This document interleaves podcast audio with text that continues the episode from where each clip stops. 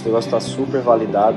O jeito que eu trabalho tem muito, muita coisa que é espelhada nele. Assim. É, eu tive uma experiência muito legal, vim aqui mais para recomendar mesmo o serviço que o Sebastião presta para as cafeterias, para as pessoas que querem empreender nesse meio. E eu uso a mesma teoria dele também, é, me ajuda a desenvolver o café que eu ajudo você a saber a cafeteria de vocês. Às vezes a gente, no início da trajetória, a gente tem muita dúvida de...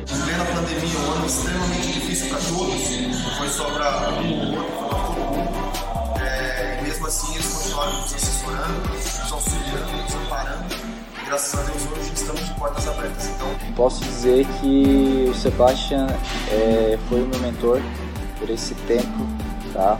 E até hoje, ele me tira dúvida, a gente vai conversando. Para você que está pensando em fazer o mesmo, vai lá. Com as pessoas certas, é impossível dar errado. Com força de vontade, querer é poder. E junto com a equipe certa, tem tudo para dar certo. Gente, grande abraço e fica a dica.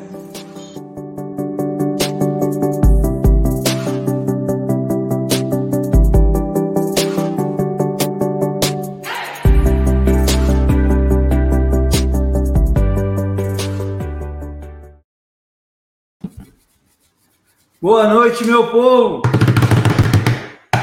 Bora para o último dia da Semana da Cafeteria. Já quero adiantar que foi um prazer estar aqui com vocês esses dias e hoje vai ser de novo pedrada. E aí, Daniel? Todo dia é pedrada, né? A gente nem fala coisa diferente mais, né? Show. Vamos que vamos. E aí, Deixa galera, olha só. Primeira coisa eu quero saber. Cadê quem é? Com quem que eu tô falando? O que, que você estudou cinco anos da sua vida para ser? O que, que você dedicou dos 17 aos 25 para virar? Quero saber. O que, que você Profissão, né? você 17 escreve quando preenche um formulário. Quando Exatamente. vem aquele formulário, a senhora, a senhora vai ter que preencher um formulário aqui de cadastro. O que, que você coloca no campo profissão? O que, que você coloca lá? Sabe o que eu coloco? Deixa eu só, a termos de curiosidade. Você sempre, coloca, você baixa. Em toda a ficha que eu preencho, seja em hotel, seja em pesquisa, eu sempre coloco barista. Porque eu, eu sempre parto do princípio que as pessoas têm que entender. E a pessoa, se me pergunta, eu explico. Trabalha com café, especialista em café. Então, qualquer cadastro que eu vou fazer em hotel, em, em- enfim, BO, barista. Quando você saiu da cadeia, você preencheu barista, né, seu sacana? É, não dá sala especial. Ó, tem produtor cultural, enfermeira, designer gráfico. A Leila já está colocando hoje empresária, antes era esteticista. A Leila é do Boa, mapa, Leila. hein? A Leila Boa, é do Leila. mapa. Esse é o objetivo, gente. Coloca lá empresário.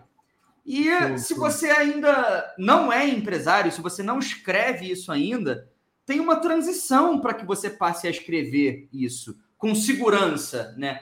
Que vai muito além da abertura do CNPJ.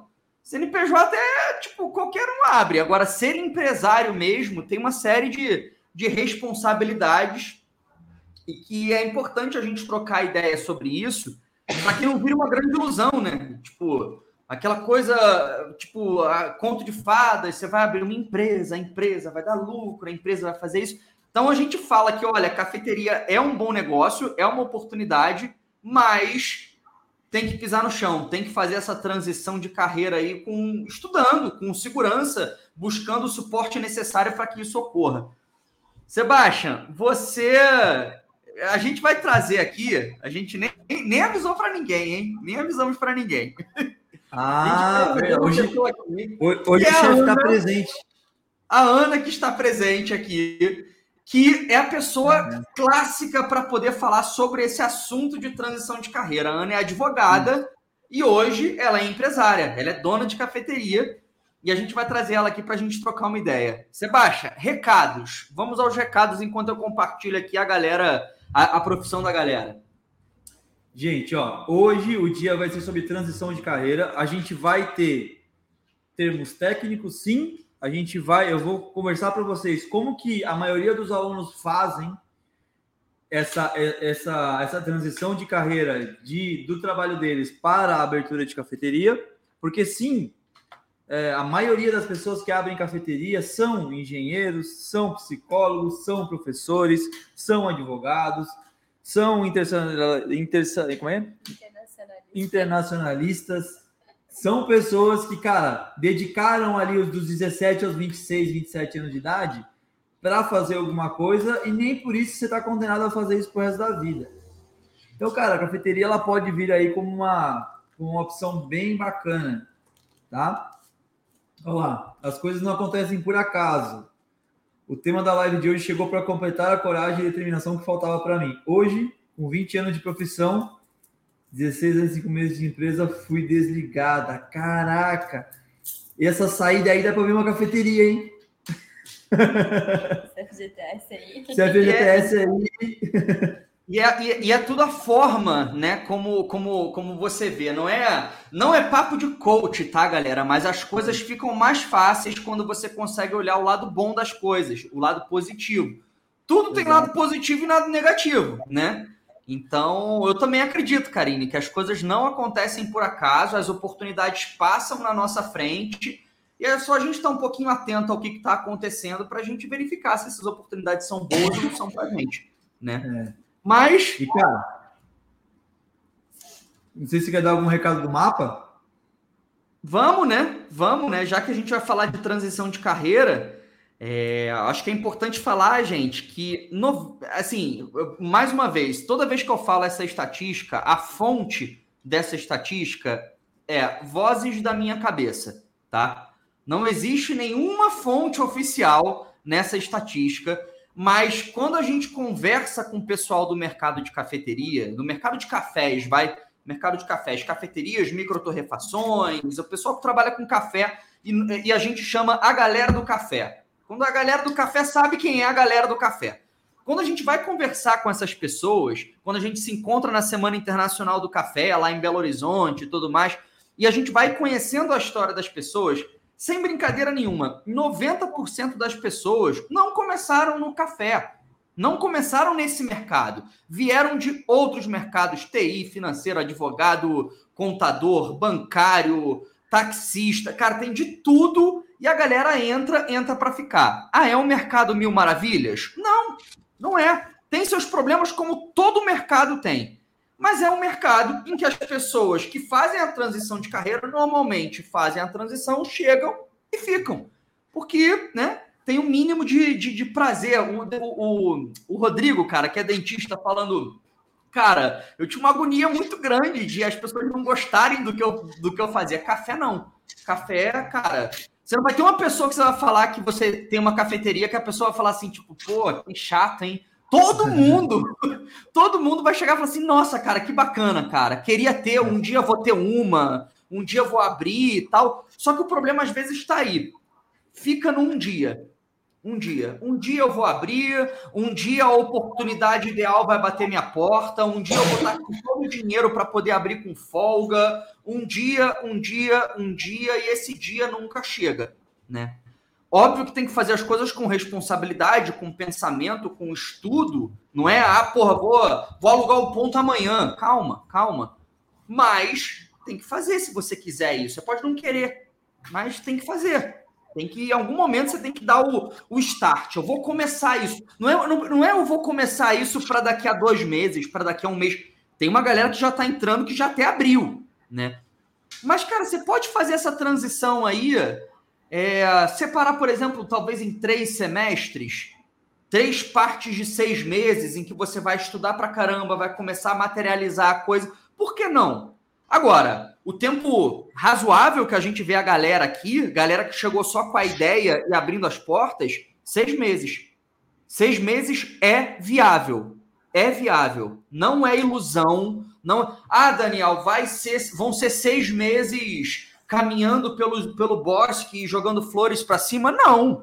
Não. Vai estudar para caramba. Todo dia vai estudar. Todo dia vai pesquisar. Todo dia vai preencher uma tabela. Todo dia vai fazer alguma coisa mas seis meses é viável. Tô mentindo, Sebastião? Seis meses é, uma, é, é, um prazo razoável, cara? Seis meses é, é, a média. A maioria dos alunos do mapa de abertura de cafeterias, em média, abrem cafeteria em seis meses. Eu tenho alunos de 2020 que ainda não abriram e que tá tudo bem. Eles participam das, das entrevistas de, da, dos encontros de terça-feira e falam, Sebastião, eu não tô com a menor pressa, mas, cara, Cada, cada encontro eu dou um passinho para frente, eu estou na minha velocidade. Eu compro, eu comprei liquidificador na promoção da Black Friday, tá em casa. Eu comprei a chapa na Black Friday, tá em casa. Pô, achei uma oportunidade de uma máquina de café, comprei, tá em casa. O quarto do cara é uma área. A gente foi, inclusive, em São Paulo, lá, lembra? Comer lá no, no, no lá no Moca. Bom pra caramba. O, tem um aluno que é isso, cara. Ele vai abrir uma cafeteria. Tem o nosso amigo do Embarque no Café do Rio de Janeiro. O cara já tem um Instagram, chama Embarque no Café ele já posta de café no Instagram dele toda hora, ele está vendo oportunidades, está sem pressa, só que ele está estudando, está se preparando, ele está ele tá semeando o solo com calma, ninguém está com, ninguém tá com pressa para poder abrir essa cafeteria, ele vai mês a mês, até que chega uma hora que ele fala, beleza, agora eu quero tocar esse projeto depois de um ano de estudo, depois de um ano e meio de estudo, agora a gente vai botar esse projeto para frente. E assim como tem pessoas que querem abrir, a gente consegue abrir em quatro meses. Precisar, Sebastião. Por quê? situações são diferentes. Chega para mim uma pessoa e fala, Sebastião, por exemplo, a Karine, né? Ela vai falar, Sebastião, saí do meu trabalho. O meu FGTS é esse. E eu vou pegar e eu preciso começar a ganhar dinheiro. Então eu preciso quanto antes abrir essa cafeteria. São duas urgências, dois pesos duas medidas. É duas formas de trabalhar. Mas tudo parte de tomar a decisão de abrir essa cafeteria. E a primeira coisa que eu vou falar para vocês para a gente já começar o assunto aqui dessa transição de carreira, o que, que vai acontecer? A gente vai falar sobre a transição de carreira. Eu vou explicar algumas coisas para vocês de situações que vocês vão viver, que vocês vão se reconhecer nisso. E, daqui, e logo, logo eu vou pedir para a Ana Carolina entrar para ela poder também dar o testemunho dela. Inclusive, eu não, não combinei nada com ela. Foi ontem, a gente estava no carro. Hoje. Hoje. Hoje. hoje. A gente estava no carro, eu falei, meu, hoje é transição de carreira, preparei um material, deu, eu olhei para ela. que eu vou falar. Olhei para ela e falei, caralho, tá, tá, o que tu vai fazer hoje à noite? ela tá aqui, ó, contando, deixa eu mostrar para vocês. Ela tá aqui, ó. O financeiro tá on. Contando o caixa aqui de hoje, fazendo o financeiro da cafeteria. E daqui a pouquinho ela ainda. Ela não vai entrar agora justamente porque ela precisa fechar o, o caixa de hoje. Ó. Aqui, ó. Tá tudo tocando ficha aqui, ó. Tem dinheirinho. Ó. Dá dinheiro. Dá Quem... dinheiro aqui, ó. Ó. Quem olha esse bolo de dinheiro aí é tudo lucro, né? Quem vê o bolo de dinheiro vê os boletos que É. Vamos fazer aquele arrasta para cima, Daniel. Vem cá. Aqui, ó. Quer ter o meu dinheiro? Arrasta para cima. Caralho, isso aqui, olha o que, que sobra. ai, ai. Colocou numa furada a Ana, cara. Tipo, o que, que você tem para fazer hoje à noite, cara? Não, não tô pensando em nada, não. Ah, então você vai participar de um evento. Não, mas vai ser interessante, cara. Ela vai, não sei o que ela vai falar, mas com certeza ela vai dar um testemunho bem legal de como foi a transição aí de carreira até ela né, assumir a cafeteria como, como fonte de renda total. Gente, ó, então vamos lá. Primeira coisa que eu quero conversar com vocês é sobre atitudes. E ó, talvez, e só talvez, e infelizmente eu vou falar para vocês, a gente entre numa, numa parada meio coaching, mas eu não costumo falar sobre isso, mas eu falo o que realmente dá resultado. Então, quando eu falar para vocês, é porque tem um resultado, tá certo? Eu converso com muita gente. E geralmente as pessoas que eu converso são pessoas que querem abrir cafeteria. E eu tenho duas maneiras de reagir às pessoas. Se a pessoa chega para mim e fala, Sebastião, eu estou pensando em abrir uma cafeteria. E aí eu queria ver se tu soubesse de alguém que me indicasse uma máquina de café. Para essa pessoa, eu tenho uma reação. A minha reação é: essa pessoa ainda não decidiu abrir uma cafeteria. Vale a pena eu perder a minha energia para dar uma informação para ela? Vale a pena eu perder tempo que eu tenho de vida para dar informação para essa pessoa? Se essa pessoa ainda não decidiu abrir uma cafeteria? Aí a minha informação, o leque de oportunidades que eu poderia dar para essa pessoa é um, é X, tá? Porque essa pessoa falou, Sebastião, eu estou pensando em abrir uma cafeteria. Você pode me ajudar? Eu pergunto, o que, que você quer? O que, que você precisa? Ah, não, eu queria de uma máquina de café. Eu falo, cara, tem os fornecedores aqui da máquina de café, esses são os contatos. Por quê? Eu não vou gastar energia com uma pessoa que está pensando em, quem sabe, um dia talvez abrir e não está e tá na dúvida da abertura ou não. Isso não acontece só comigo. E, e, e essa reação, ação e reação não acontece só entre essa pessoa e eu. Essa ação e reação acontece entre essa pessoa e o ambiente inteiro que ela vive e que ela convive. Por quê? Quando ela fala e quando ela pensa e quando ela materializa para ela que ela está, quem sabe um dia talvez vou abrir uma cafeteria, se tudo der certo vou abrir uma cafeteria, assim que der vou abrir uma cafeteria, assim que a pandemia passar vou abrir uma cafeteria, a atmosfera, o ambiente reage de uma forma. Agora, quando eu encontro pessoas que falam, Sebastião, eu estou em processo de abertura de cafeteria, você consegue me ajudar? Eu falo, cara, o que, que você precisa? Putz, eu estava pensando na máquina de café. Eu falo, brother, tá aqui, ó, tem esses fornecedores aqui, mas ó, terça-feira, se você quiser, vai ter encontro lá do alunos, toma aqui o link e participa, vai ser importante para você, porque você está em processo de abertura de cafeteria. E eu sei como é isso. Olha só, essa pessoa não me falou quando, essa pessoa não me falou se vai ser hoje, amanhã ou depois de amanhã, essa pessoa não me falou se vai ser em seis meses, em um ano ou em dois anos. Ela falou que ela está em processo de abertura de cafeteria. Isso já muda a minha percepção para essa pessoa. E não só muda a minha percepção para essa pessoa, ela muda a percepção de todo mundo para essa pessoa, todo mundo que pode ajudar de alguma forma. Então, a primeira coisa que eu peço que essas 79 pessoas que estão aqui agora me escutando façam é que quando forem conversar sobre o projeto de vocês, não falem que estão pensando em um dia, quem sabe, abrir uma cafeteria. Falem, eu estou em processo de abertura de cafeteria. Eu estou trabalhando para abrir minha cafeteria. Eu estou abrindo minha cafeteria. Não interessa se você está há dois anos do seu projeto, se você está um ano do seu projeto, se você está há seis meses do seu projeto. Você está caminhando nessa direção. Vocês vão perceber que quando você fala desta forma, algumas oportunidades que você nunca imaginou começam a surgir. E, cara, eu vou te falar, eu acabei, eu, eu concretizei isso mais forte ainda hoje. Hoje, dia 5, dia 6 de abril, é hoje, né? 7 de abril. Eu combinei que no dia 5 de abril, isso há seis meses atrás, ia ser a última aula de entrega do. A gente, eu tenho também um, uma, uma consultoria de abertura de cafeterias em espanhol, onde a gente pega América Latina e Espanha. E essa consultoria a gente faz, a gente abriu pela primeira vez em fevereiro e eu entreguei dia 5 de abril. E hoje a gente teve um encontro, digamos, para tipo, encontrar a galera. Foram poucas pessoas, foram acho que deu 12 pessoas, mas a gente se encontra e tal, porque tem gente da Espanha, Costa Rica, Guatemala, Honduras, México, Argentina, é, Porto e não lembro mais, mas é uma galera da América Central e da Espanha. E aí, cara, uma das pessoas, que é uma, uma, uma menina da Espanha, ela falou: Sebastião, quando eu decidi abrir a cafeteria e comecei a falar que estou abrindo uma cafeteria, começaram a acontecer coisas que em dois anos que eu estou planejando abrir cafeteria nunca aconteceram. Essa menina conseguiu uma máquina de café expresso que ela comprou de uma igreja. E a máquina é uma Dalacorte. O Daniel sabe o que é a Dalacorte. É uma máquina muito boa, uma Dalacorte de três grupos. Ela comprou por 2 mil euros. E ela teve acesso a essa oportunidade porque ela falou que ela estava em processo de abertura de cafeteria. E aí um amigo dela falou: Olha, eu acho que eu tenho um conhecido que tem uma igreja que eles estavam querendo vender uma máquina. Quem sabe não é uma oportunidade para você? E aí ela entrou em contato e comprou a máquina. Só que a reação para isso, ela veio quando o cara percebeu que ele poderia de alguma forma ajudar nesse processo e que está acontecendo algum processo. Então, quando vocês. E aí ela comprou essa máquina de café, inclusive hoje a gente estava olhando a máquina, falou, cara, é um bom negócio. Eu falei, ótimo negócio. Estava em dúvida se era um bom negócio ou não. Eu falei, cara, um baita negócio. E, cara, nessa situação, deixa muito mais claro o que acontece com as pessoas quando a gente só muda uma atitude. E, cara, mudar atitude é uma coisa muito simples, porque ninguém está te cobrando uma data de abertura. Eu não estou cobrando para você dizer, olha, estou em processo de abertura de cafeteria e a cafeteria vai abrir dia 17 de junho. Não, eu estou dizendo para você, quando for se comunicar com o ambiente sobre uma cafeteria, você deixe claro que você está em processo de abertura de cafeteria. Isso vai te trazer muita oportunidade que você não tem nem ideia que vai rolar. Porque quando uma pessoa fala, ai caramba, você vai abrir uma cafeteria, ou eu tenho um tio que está abrindo uma sala, que ele está construindo um prédio que vai ter sala comercial. Quem sabe se você falar com ele, você não abre a cafeteria nessa sala.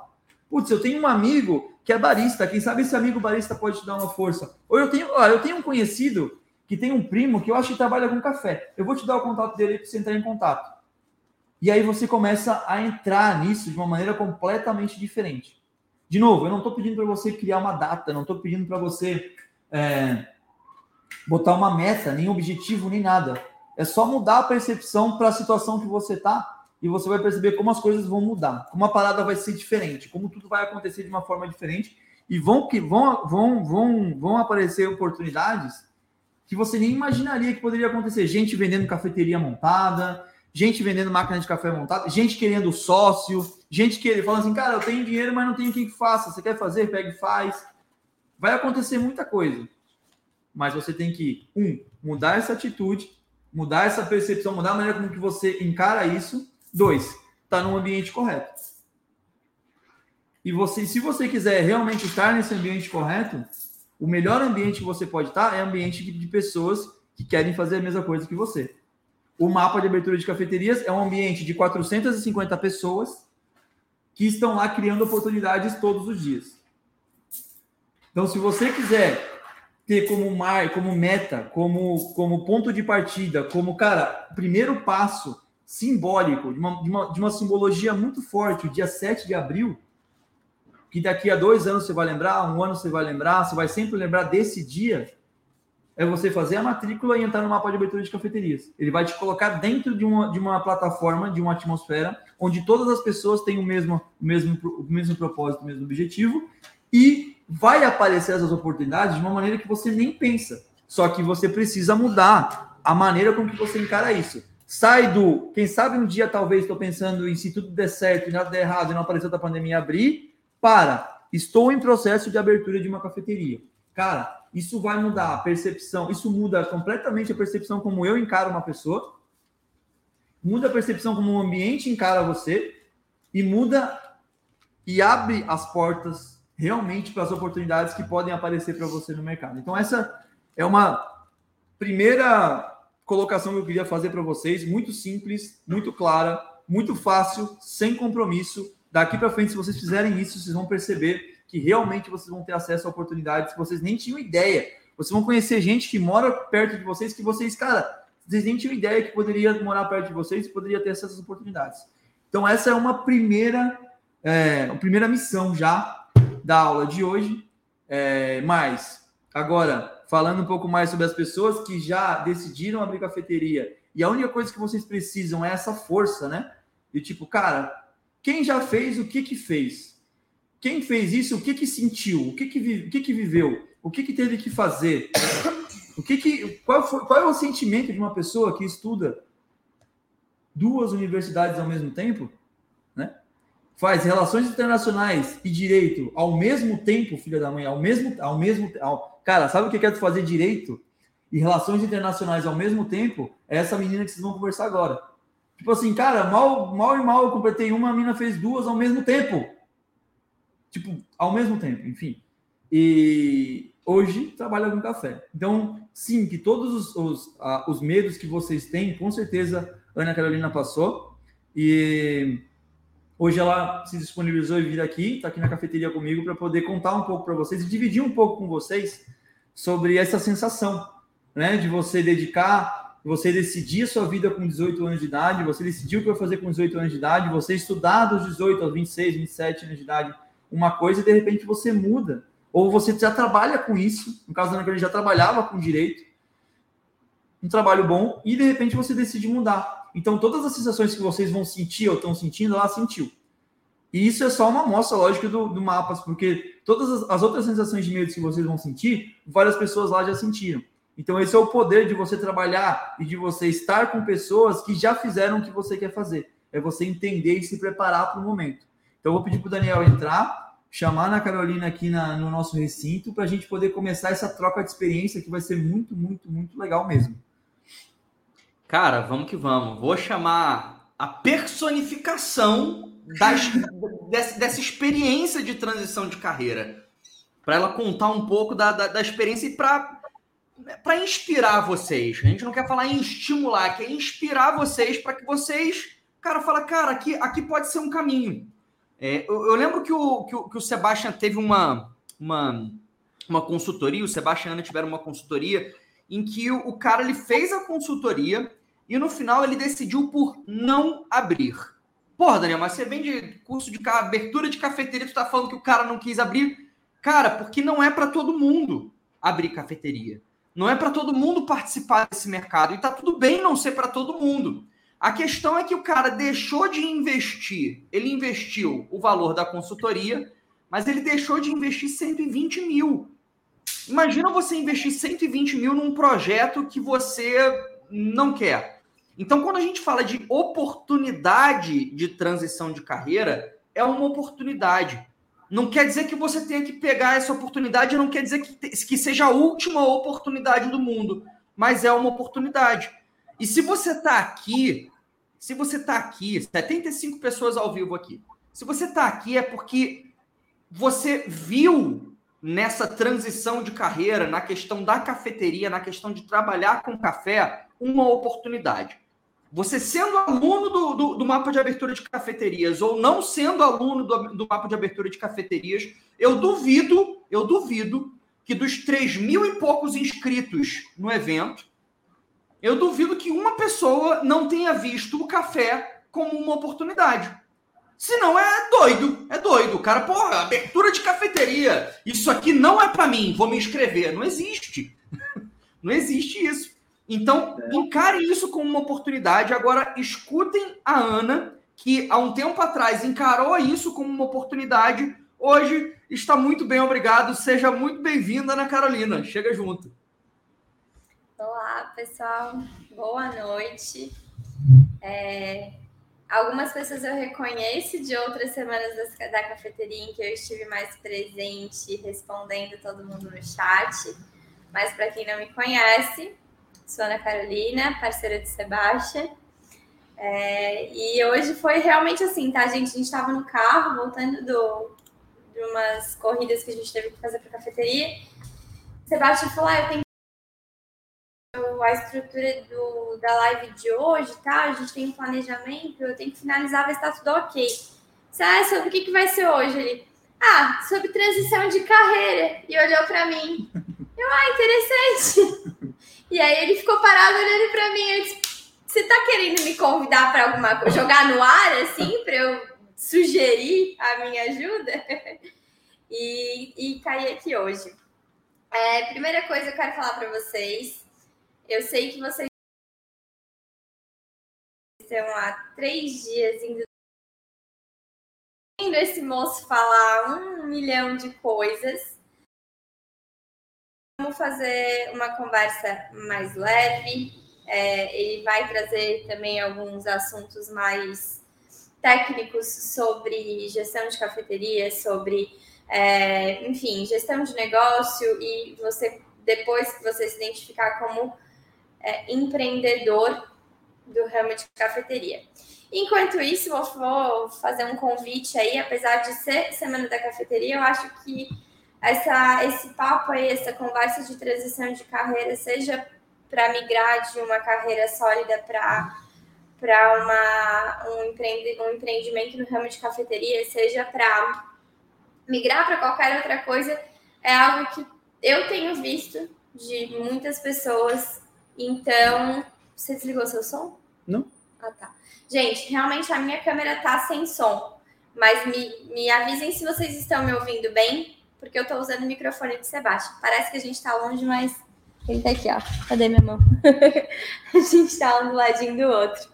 É, então, a gente quer saber se vocês estão me ouvindo bem, tá? Ah, realmente o som tá saindo de, de outra câmera. É... Então, é, se vocês tiverem algum outro colega, algum amigo, algum conhecido que esteja passando por esse momento, dá um, dá um alô e de repente convida eles para a live. A gente vai falar de transição, é, muito focado em negócio de cafeteria, mas a gente vai trocar uma ideia sobre vários outros assuntos. Então vamos lá, vou me apresentar um pouco melhor, contar para vocês sobre como eu vim parar aqui. como o Sebastião falou, eu sou formada em Direito e em Relações Internacionais. Eu sou bacharel em Direito, sou internacionalista Sim, fiz as duas faculdades ao mesmo tempo. Me matriculei nas duas no mesmo dia. Eu estudava direito pela manhã, relações internacionais pela tarde, e eu sempre estagiei. Desde o primeiro semestre da faculdade, eu fazia estágio à tarde. É... E sempre fiz estágio, fui, fui indo de um estágio para o outro, de um processo seletivo para o outro, é, sempre muito no ramo do direito. Quando eu iniciei na faculdade, eu achava que é, eu gostaria de prestar concurso para o Instituto Rio Branco, ser diplomata. então, eu juntei essas duas faculdades por conta disso. Mas, durante o decorrer dos cursos, eu fui focando muito no direito, estagiei no Tribunal de Justiça, estagiei no Ministério Público. Depois de formada, fiz estágio de pós-graduação no Ministério Público. Fui chamada para assistente de promotoria de justiça e fui ficando. É, então, assim, foram muitos anos dedicados a uma carreira. E foram muitos anos dedicados a uma carreira que estava dando, né? Não, não, eu não posso nem dizer que ah, eu não estava conseguindo emprego, ou eu não estava não tava ganhando bem, ou não estava passando nos concursos, nem nada disso. Não, eu construí realmente uma. Estava em processo de construção de uma carreira. Provavelmente, se eu não tivesse saído do direito, eu estaria aí é, não, não, não, não vou chutar muito alto, mas possivelmente. Promotoria, promotoria. possivelmente aprovada em concurso de promotor de justiça, porque era uma área que eu me identifiquei muito e trabalhei muitos anos. É, eu fiquei de 2000, desde estágio, residência, assistência, eu fiquei de 2011 a 2000 17, não, 2010 a 2017 na Promotoria de Justiça, em Promotoria de Justiça, de Justiça aqui em Tubarão. E eu já, tava, já vinha fazendo concursos, já vinha fazendo concursos de carreira, né, que a gente chama que não são os concursos de nível médio ou concurso de analista, é concurso de promotor, de juiz, de é, oficial de cartório, e vinha já passando para as segundas fases desses concursos. Então, assim, era uma carreira que tinha futuro.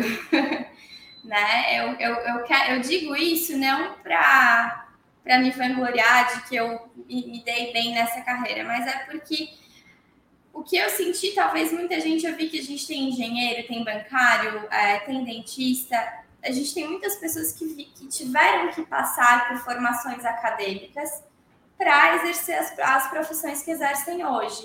Então, assim, talvez um empreendedor, talvez quem tem uma loja, quem trabalha em algum outro setor consiga um trabalho sem precisar passar pela academia. Mas muita gente teve que passar, construiu essa carreira, se dedicou por muito tempo, estudou por muito tempo, fez um networking, desenvolveu tudo isso.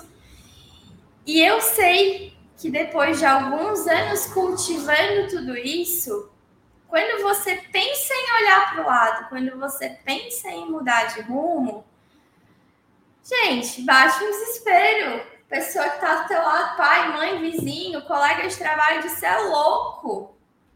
Né? Como assim? Você vai ser promotor daqui, você vai ser promotora daqui três anos, o que, que você vai largar tudo para abrir uma cafeteria? Depois, depois você se que é mais ouvi. Depois você se arrepende, você perdeu tempo de vida, você vai ter que começar a estudar do zero, né? Então, por isso que eu falo, por isso que eu quero colocar para vocês que sim, essa carreira vinha evoluindo. E eu acredito que muitos de vocês estão é, num estágio parecido. E a gente se culpa, a gente se questiona, a gente pergunta o que está errado comigo. eu tenho um trabalho, eu ganho bem, eu estou bem colocado. Tem tanta gente que gostaria de estar onde eu estou. Da onde que eu estou tirando que eu vou largar tudo isso e vou abrir uma cafeteria, vou ser barista, né? A gente trabalha, a gente mora numa cidade muito pequena e em Tubarão, para vocês entenderem, só tem médico e advogado. É verdade. É basicamente isso, né? Você espirra, parece um advogado. Você, dá, você tropeça, parece um consultório médico na cidade. Então, assim, essa cidade tem muito, muita, muita, muita, muita gente dedicada às carreiras da medicina e é, do direito.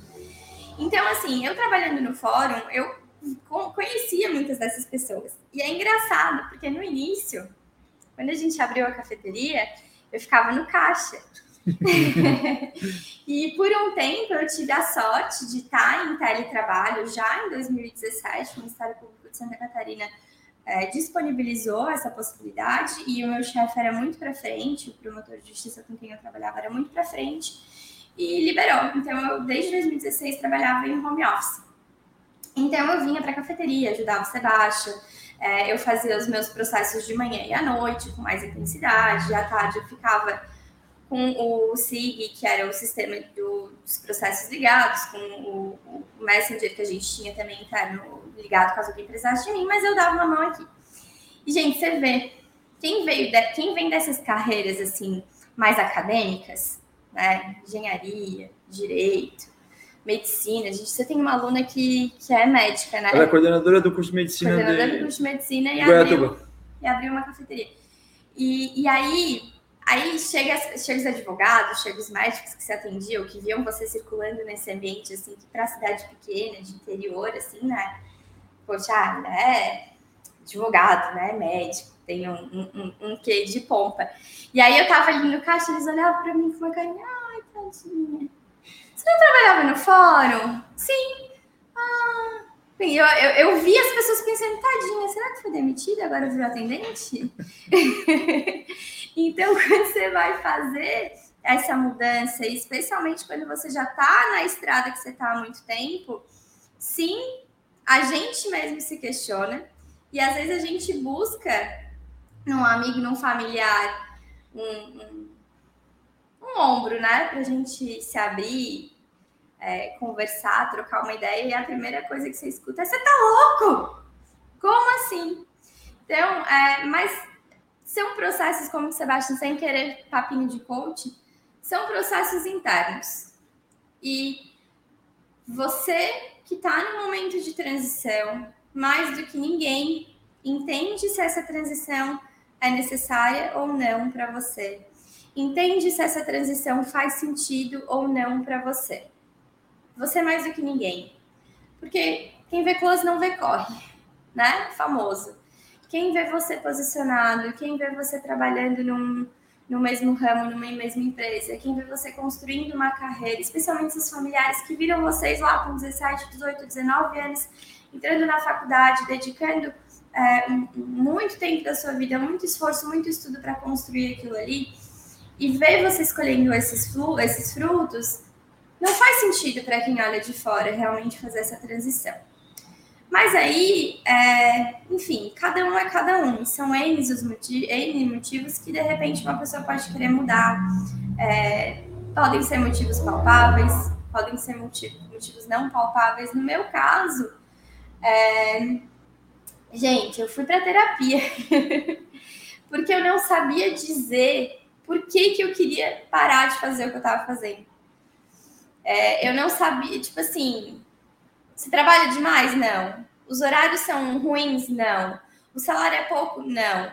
O chefe é ruim? Não. O ambiente de trabalho era pesado? Não. Sabe? Nada. Era, era, era tudo lindo e por algum motivo eu não estava satisfeita. Por algum motivo eu não me sentia bem. Por algum motivo eu sentia que não era ali que eu queria estar. É, e outra, para outras pessoas é tudo muito mais claro. É uma rotina é, muito puxada. É, como diz o, o, Rodrigo fala, né? Ele assim, cara, ninguém, ninguém me procurava. O Rodrigo foi nosso nosso cliente, ele abriu uma cafeteria aqui e ele que era dentista, ele dizia, cara, ninguém me procurava com felicidade. Ninguém vai para o consultório do dentista feliz da vida. E, cara, é foda você saber que a pessoa que está chegando até você, ela tá indo e você era a última pessoa que ele queria ver. Era o último lugar que ele queria visitar. E na cafeteria, não. As pessoas vão porque elas querem. Eu faço elas se sentir bem, eu, eu proporciono um momento agradável, eu proporciono um, um, um descanso, um momento em família, um momento entre amigos. É, mas algumas pessoas têm isso muito claro, né? Motivos porque da transição e outras não. Como disse Sebastião, tá tudo bem. Você tem que entender qual é o seu momento, você tem que entender o que é, o que te move, qual é a força que te puxa para cada lado né? É claro que não vou dizer para vocês que quer mudar, muda, larga tudo hoje, sai correndo e abre seu negócio. É uma vida. Talvez você não seja sozinho, talvez você tenha um parceiro, uma parceira, filhos, é, família, um cachorro, depende de você, para pagar a ração. né? A Calita que tá faz horas aqui com a gente, tá até cansada já. a gente trabalha para poder pagar a ração.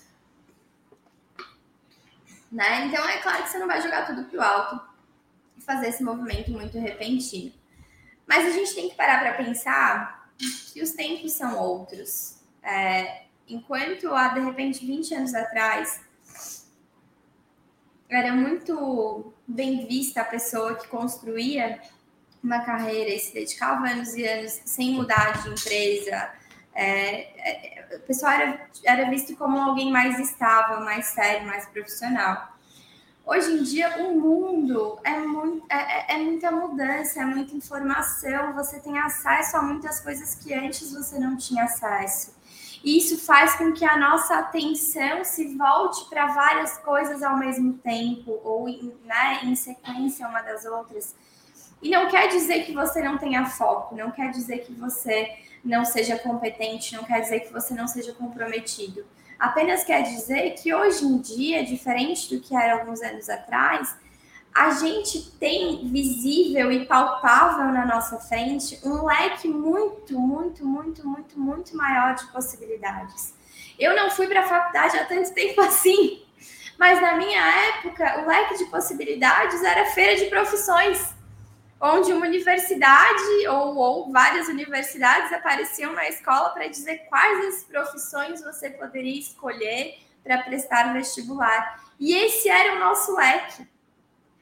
Não tinha, não tinha uma pessoa gritando no seu Instagram, gritando no, no seu Facebook, dizendo você pode ser dono de cafeteria, eu posso te ensinar a fazer isso.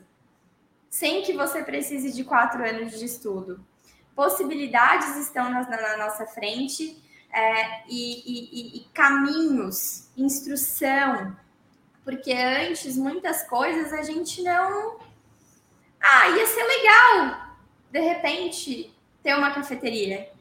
Mas onde que eu vou aprender sobre café? Onde que eu vou aprender sobre gastronomia? Será que eu tenho que fazer uma faculdade de gastronomia, uma faculdade de administração, uma faculdade de contabilidade? Porque o nosso raciocínio sempre foi para a faculdade. A gente sempre achou que a gente só conseguia aprender as coisas na faculdade. É, quando os cursos online começaram, é, muita gente era visto como charlatanismo, né? Porque você vai comparar preço de um curso online, o preço de um curso formal, uma graduação formal, é muito diferente. Mas a estrutura é diferente. Né? A gente não precisa de um prédio gigantesco com vários professores, com é, é, zeladores e tecnologia e tudo mais. Então, a gente tem que entender que a cabeça que a gente tinha E a menos que você tenha 16, 17, 18 anos de idade, e com certeza não está no momento de transição de carreira, se for esse caso, a cabeça que a gente tinha quando a gente começou a pensar em mercado de trabalho, quando a gente começou a pensar em construir carreira, em se dedicar em fazer um nome, em crescer em alguma coisa, o mundo é muito diferente hoje. É, é, como eu falo, a gente consegue enxergar muito mais possibilidades e elas são muito mais palpáveis. Você consegue decidir, ah, eu decidi que eu vou abrir uma cafeteria e eu tenho na minha frente um guia, um passo a passo, um mapa de como fazer isso de uma maneira segura, de uma maneira saudável, de uma maneira viável. Eu não preciso apanhar por 5, 10 anos, porque empreender no Brasil não é fácil. E quem a gente vê hoje é, com 10 anos de, de restaurante, de cafeteria ou de negócios que não são negócios né, ultra tradicionais, apanhou pra caramba. E continua apanhando, porque aprendeu tudo no suor, na dando a cara a tapa. Então hoje a gente não precisa mais disso. E é por isso que hoje gente, esse termo transição de carreira, esse assunto está tão em alta. Porque antes era inconcebível. Antes, para você mudar de carreira, você tinha que abandonar o seu trabalho, voltar para a faculdade, começar a estudar alguma coisa para daqui 5, 10 anos conseguir começar a investir numa profissão diferente. Hoje é diferente. Hoje você consegue fazer tudo num instalar de dedos. Então, é, eu acho que isso, do meu ponto de vista, nem um pouco técnico, com todo o meu conhecimento em psicologia humana, que é um total de zero, é, eu, eu imagino que seja muito isso. A gente tem muita informação, a gente tem muita possibilidade, a gente tem muita gente dizendo que é possível, mostrando que é possível, né? A gente tem muita prova de gente que fez isso. E gente que fez isso é, vindo de um, de um lugar bem, bom, estável e, e mudando completamente, se dando bem e sendo mais feliz. Peço desculpa pela tosse, gente, mas alergia aqui às vezes pega. Então, então sim faz sentido você estar tá pensando nesses assuntos. Faz sentido você querer mudar. E aí, como é que funciona essa mudança? Nada na vida vem de graça. Nada na vida é muito fácil. E tudo, é, tudo que você nunca vai fazer uma. Para você mudar de casa não é fácil. Você tem que encaixotar coisas, você tem que etiquetar, você tem que fazer uma limpa, você tem que. É, ou fazer 20 milhões de viagens de carro, caminhonete, ou contratar um caminhonete. Nada, nenhuma mudança na vida é fácil. Por mais fluida que ela seja, por mais que o destino conspire ao seu favor, nenhuma mudança é tão simples, é tão fácil e é tão, digamos assim, natural quanto continuar fazendo o que você está fazendo. Porque provavelmente quem já tem uma carreira faz a mesma coisa há muito tempo. Provavelmente, se você pega um funcionário novo, um estagiário, é, alguém recém-saindo da faculdade, essa pessoa olha para o que você faz e fica abismado, fica, meu Deus do céu, como, quando que um dia eu vou conseguir fazer isso? E para você tudo isso é muito natural. Então, quando você pensa em fazer essa mudança, você passa a ser esse funcionário novo, esse estagiário, esse aprendiz. E você olha de repente para mim, para o Sebastião, para o Daniel, para o Rodrigo, para a Daya, para as pessoas que já colocaram isso em prática, assim, como que eles fazem parecer tão simples? Mas para parecer simples tem muito trabalho. Não é porque hoje você tem facilidade no seu trabalho, não é porque hoje você é competente no seu trabalho, não é porque tudo está conspirando ao seu favor, não é porque é, você decidiu, você viu na bola de cristal, na carta de, um, de uma taróloga, que você viu que o seu futuro, o seu destino era ser dono de cafeteria, que isso vai vir de uma maneira fácil por mais fluido que seja esse processo, vai ser trabalhoso. Você vai ter que aprender sobre assuntos que você nunca viu, você vai ter que aprender sobre um mercado que você nunca é, é, conheceu de maneira técnica. Né? Você pode conhecer o mercado de café como consumidor, mas não de maneira técnica. Então, sim, é trabalhoso. E quando a gente vê esse trabalho, a gente para ainda mais, porque aí a gente pensa: será que faz sentido eu passar tanto trabalho, eu começar do zero, eu dar um passo para trás, eu voltar a ser uma, um aprendiz, quando eu posso só crescer onde eu tô? E não você, eu, não vai ser o Sebastião, não vai ser seu psicólogo que vai dizer se faz sentido ou não. Esse processo é um processo seu. Você pode trocar ideia com as pessoas que estão próximas de você. Você pode trocar ideia com seu parceiro, você pode trocar ideia com seus colegas de trabalho, você pode trocar ideia com seus familiares, com seu psicólogo. Mas no fim do dia, a decisão e o processo ele é seu. A única coisa que a gente pode, é, ou que eu posso falar, é que a sua opinião ela vai sempre estar minada ou é, qual é o termo? Não é contaminada, porque contaminada é meio influenciada, influenciada, influenciada pelo meio em que você busca opinião.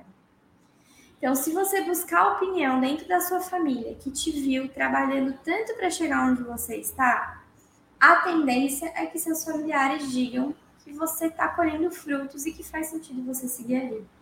Se você for pedir opinião para o seu parceiro, pode ser que ele diga que faz sentido você continuar onde está, afinal de contas, financeiramente vocês já podem estar estáveis. Se você for pedir opinião ou trocar uma ideia com seus colegas de trabalho, a tendência é que eles puxem sardinha para o mercado deles.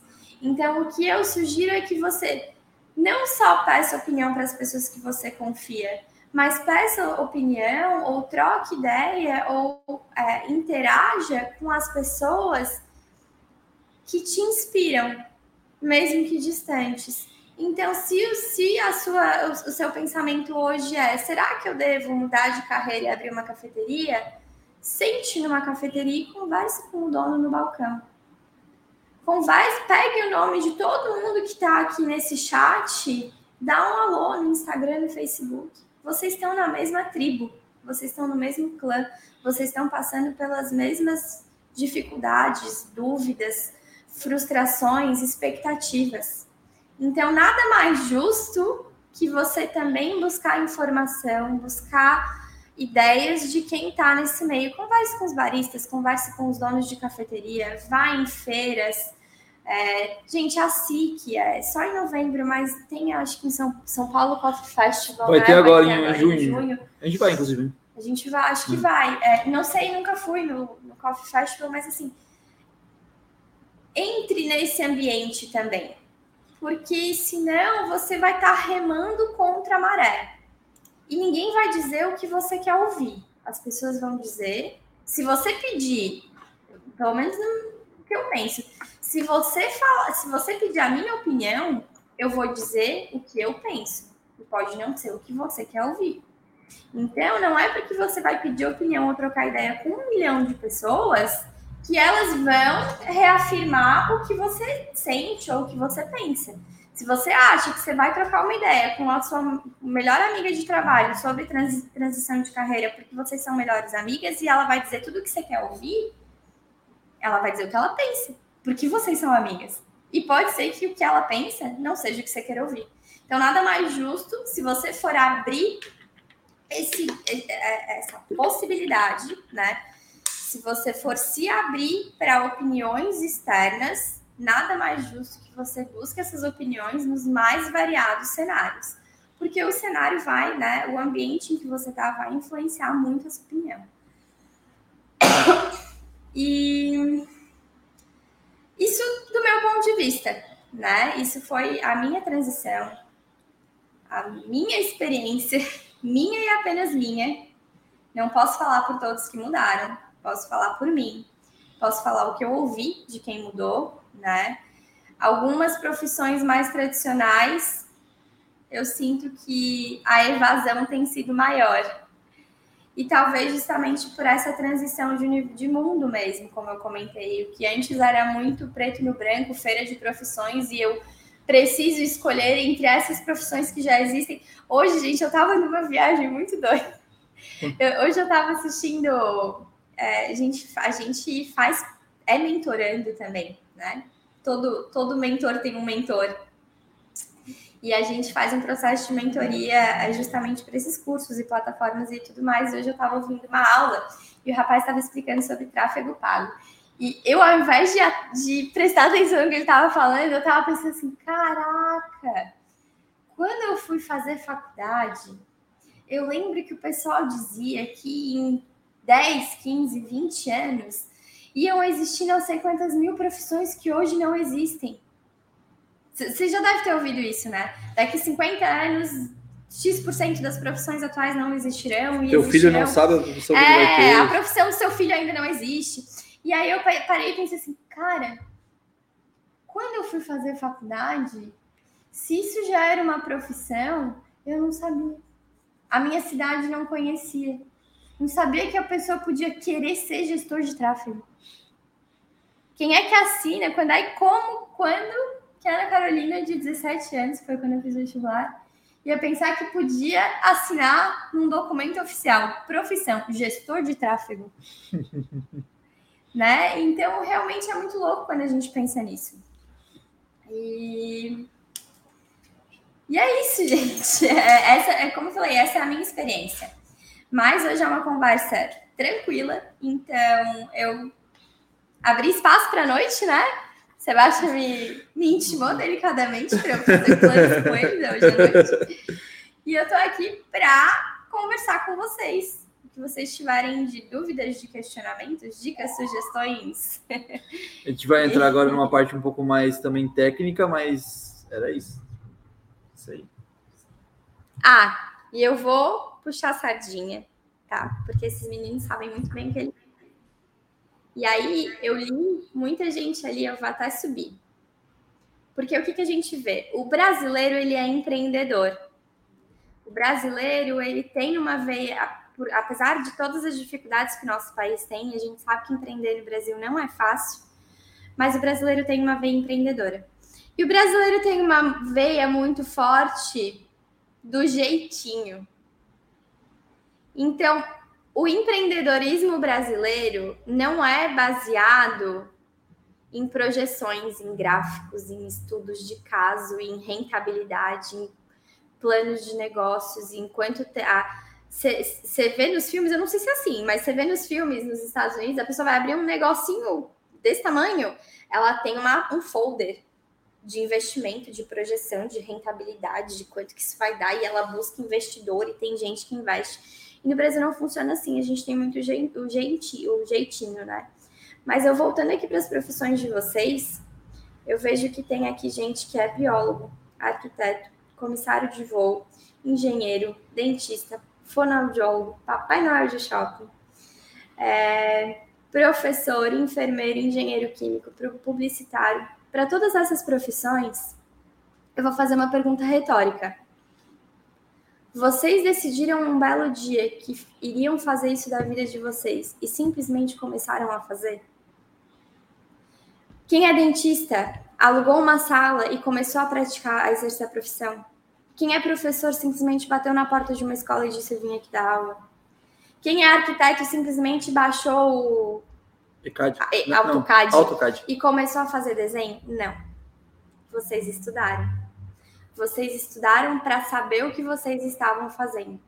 E apesar do brasileiro ser empreendedor, apesar do empreendedorismo brasileiro tocar muito nesse jeitinho, apesar da gente ser muito, muito, muito, muito, muito dinâmico, muito inteligente, a gente se vira nos 30, a gente dá jeito para tudo. O brasileiro é assim.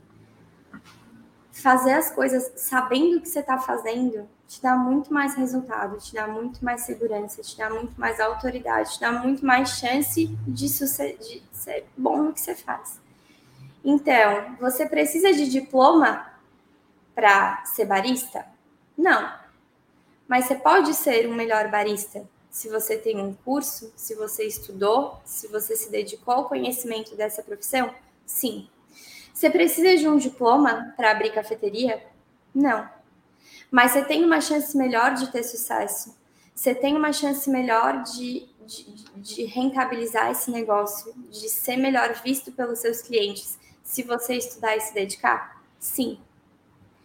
Então, gente, a oportunidade que vocês têm aqui essa semana é de se preparar, é de fazer o que vocês fizeram com 17, 18, 19, 20 anos, não sei quantos anos vocês tinham quando vocês embarcaram na profissão que vocês assumiram hoje. Mas essa é a chance que vocês estão tendo. Só que não é um curso de 4, 5 anos.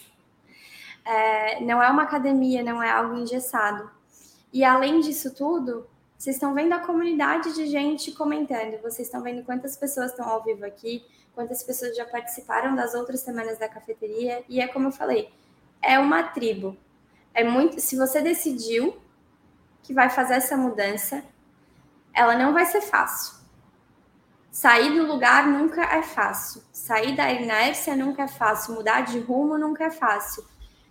Só que é mais difícil se você está inserido num ambiente, num meio avesso a essa mudança. Por outro lado, é muito mais fácil se você está inserido num meio que está caminhando com você, que entende do que você está falando, que entende o que você está sentindo, que re quer realizar, assim como você, as mesmas coisas. Então, assistam quem não pode estar aqui nos outros dias, assistam as outras lives, a, vejam a, a, estrutura de curso, conversem com quem está aqui, conversem com quem está no chat, gente. Peguem o nome, compartilhem no Instagram de vocês, troquem ideia, porque o projeto de vocês, se vocês têm é, a, a intenção de fazer essa transição e de fazer essa transição da sua profissão para o universo de, de cafeteria, é, vocês estão no ambiente certo. Tá bem? Vou passar para o Sebastião e se vocês tiverem qualquer dúvida, eu estou aqui do ladinho para me meter no, na conversa dele. Só vou trazer o microfone um pouquinho mais para cá. Cara, é bom a gente escutar, né, gente? A gente fala muito, eu e o Sebastião, a gente fala muito menos, já falou assim, Daniel tá mudo. Pô, tem uma hora que você tem que parar e escutar, cara. Escutar o conselho, cara. Eu gostei muito do que. Primeiro do, do, do comentário que a Ana fez em relação à questão dos cursos online que no início esse mercado ele era visto como uma coisa tipo, pô, cara, até hoje, até hoje você entra aí em alguns cursos, você vê o cara ali com uma, uma Ferrari e tal, isso está acontecendo, né? Antes era visto como puro charlatanismo, como pirâmide, isso não existe, isso não funciona. E aí, eu anotei aqui uma observação para a gente lembrar como funcionavam os restaurantes, cafeterias e e tudo mais antigamente. Era muito comum a família do comerciante. Ou seja, o cara ele já tinha aquele conhecimento de como faz, como implementa aquele tipo de negócio. Ninguém mais tinha, porque não tinha uma não tem uma universidade, até a gente criar o um mapa, né? Não tem uma universidade para poder ensinar essas habilidades específicas que você precisa para abrir um negócio. Então era muito comum, tipo, a família daquele dos espanhóis, a família dos portugueses, as famílias de não sei o quê, que, que dominavam ali aquela, aquela, aquele tipo de negócio, aquele nicho de negócio, e aquele conhecimento ficava ali. Os cursos online, eles estão permitindo que aquele conhecimento que ele era uma bolha, que passava basicamente de uma questão quase que hereditária, de família para família, explodisse e todo mundo passasse a ter aquele conhecimento e implementar. Óbvio que quem fazia parte da bolha não deve estar gostando muito disso. Mas quem quem está fora da bolha e estava querendo entrar, abriu a porteira do conhecimento. E, a, e, e, e, hoje a gente tem uma comunidade de quase 450 alunos ali, trocando informações, trocando ideias. Você tem noção do, do, do, do trampo que dá para a gente fazer um evento desse aqui? A quantidade de e-mail, a quantidade de criativo, a quantidade de gestor de tráfego que tem que fazer. Gente, a gente está aqui passando o nosso conhecimento porque a gente quer modificar esse mercado. A gente faz parte dos estouradores de bolha. Aquele conhecimento que era nichado, aquele conhecimento que era ali exclusivo de algumas pessoas, a gente está pegando, está dando um chute nisso, está explodindo para espalhar para todo mundo. E hoje vocês têm a oportunidade de pegar uma parte desse conhecimento de graça, que é aqui a Semana da Cafeteria, e ou de aprofundar e continuar a gente, com a gente aí por 2022 inteiro, por 12 meses, constantemente, cara, num contato quase que presencial, que é através do Zoom, ali, tirando dúvidas. Então, assim, observem a oportunidade de transição de carreiras que vocês têm hoje, porque antes não tinha isso, mano. Antes não tinha isso. Antes você talvez tinha que ter a sorte de conhecer alguém, de ser muito amigo dessas famílias e falar assim: olha, quero abrir uma cafeteria. Você me ensina como você faz? Se for muito amigo, muito íntimo da família, talvez você conseguisse alguma coisa, mesmo assim dividido um percentual. Hoje não. Hoje vocês têm a condição de ter uma cafeteria própria com o nome de vocês, com a história de vocês e fazer essa transição de carreira de maneira suave. A Ana também falou de uma parada que a gente está. que o pessoal está chamando aí da grande resignação. Já é um movimento que já tem nome já. É, que é a galera aí que, que veio das carreiras tradicionais, medicina, direito, engenharia, arquitetura, contabilidade e tal, as carreiras já mais antigas. Eu sou professor, eu me formei professor de geografia, então professor também é uma carreira aí tradicional, embora quando você fala assim, tipo, você é engenheiro, todo mundo, ó, oh, vai ser engenheiro, vai ser advogado, vai ser advogado. Eu falava, vai ser professor, todo mundo vai ser pobre. a primeira coisa que me falaram, assim, em detalhe, eu saí também do direito. Eu fiz dois, dois ou três períodos de direito e falei assim: não, não quero ser advogado. Cheguei para minha família e falei assim: ó, oh, cara, eu não quero ser advogado, eu vou fazer geografia. Ge, o quê? Ge, geografia? Aquela matéria da escola? Eu falei: ah, vou fazer geografia. Para quê? Para dar aula? É, vou dar aula. Meu Deus do céu. E assim, acabou que hoje eu continuo dando, dando aula. Só que hoje a internet também permite uma escola digital. Ela me permite com que a gente passe conhecimento para as pessoas sem necessariamente ter que ter uma estrutura física com várias salas e ar-condicionados e você ter que se deslocar até Tubarão, até São Paulo, até Poços de Calda para você fazer um curso com uma limitação de tempo que você vai ter que estar tá ali, vai ter que perguntar na hora, só que o insight que você vai ter daquele conteúdo, daquela aula, às vezes ela bate uma semana depois, duas semanas depois. Às vezes o insight, a experiência prática bate dois meses depois. Você não tem mais para quem perguntar. Você não vai ligar para a escola e falar: olha, eu fiz um curso há três meses atrás, presencial, e eu quero tirar uma dúvida com o professor. Talvez você consiga. Mas aqui você tem a oportunidade de tirar as dúvidas nos comentários das aulas dentro da plataforma, comentário, é, dúvidas técnicas específicas ou nos encontros de terça-feira. Lembrando, lembrando que essa turma é a última turma em que o encontro de terça-feira vai ser gratuito. Ou seja, a matrícula já está incluso o encontro das terças-feiras no Zoom. Essa é a última turma que vocês vão ter essa oportunidade. Ah, e, a, e, as próximas? As próximas a gente não sabe como vai ser o modelo, se vai ser pago ou se vai ter, porque a gente precisa dedicar tempo aos alunos que estão lá, aos alunos que confiaram no nosso trabalho. Na verdade, eu nem acho que não é que confiança. Vocês sabem que a gente entrega.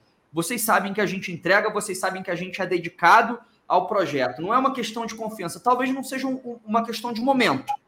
Mas essa aula aqui é justamente para você ver se não é o momento. Você tem certeza? Você tem certeza? Você está com inseguro de entrar para o mapa de abertura de cafeterias e participar desse processo para até ver se é, é para você ou não? Cara, você tem sete dias de garantia. Você tem sete dias para você testar o mapa de abertura de. Hoje é quinta-feira. Você tem até quinta-feira que vem para você falar assim, tipo, não, essa galera aqui é 7-1, essa galera aqui não é. Não, não, não entrega nada do que eles prometem. Terça-feira que vem já vai ter encontro, só para quem é aluno. Então você tem a possibilidade de prolongar isso aqui. Verifica mesmo, pensa com, com consciência, entra com a gente no suporte se estiver passando por alguma, alguma questão, manda um contato para a gente no WhatsApp que a gente, a gente vai desenrolar. É... É. Oi. Deixa eu me meter aí. Meta, é, por favor. porque tempo e timing é uma das coisas que em tudo, né, a gente pesa muito. Né? Será que é a hora de eu mudar de carreira? Será que é a hora de eu investir em outra coisa? Será que é a hora? Ah, mas eu ainda estou só pensando em quem sabe um dia. Só que como o Sebastião falou, se a gente não joga para o universo, Sebastião é mais técnico, né? Vocês também que eu sou mais flor. Sebastião Já vou, já tô chegando, já tô chegando. Sebastião diz fala, fala para as pessoas, eu digo joga para o universo.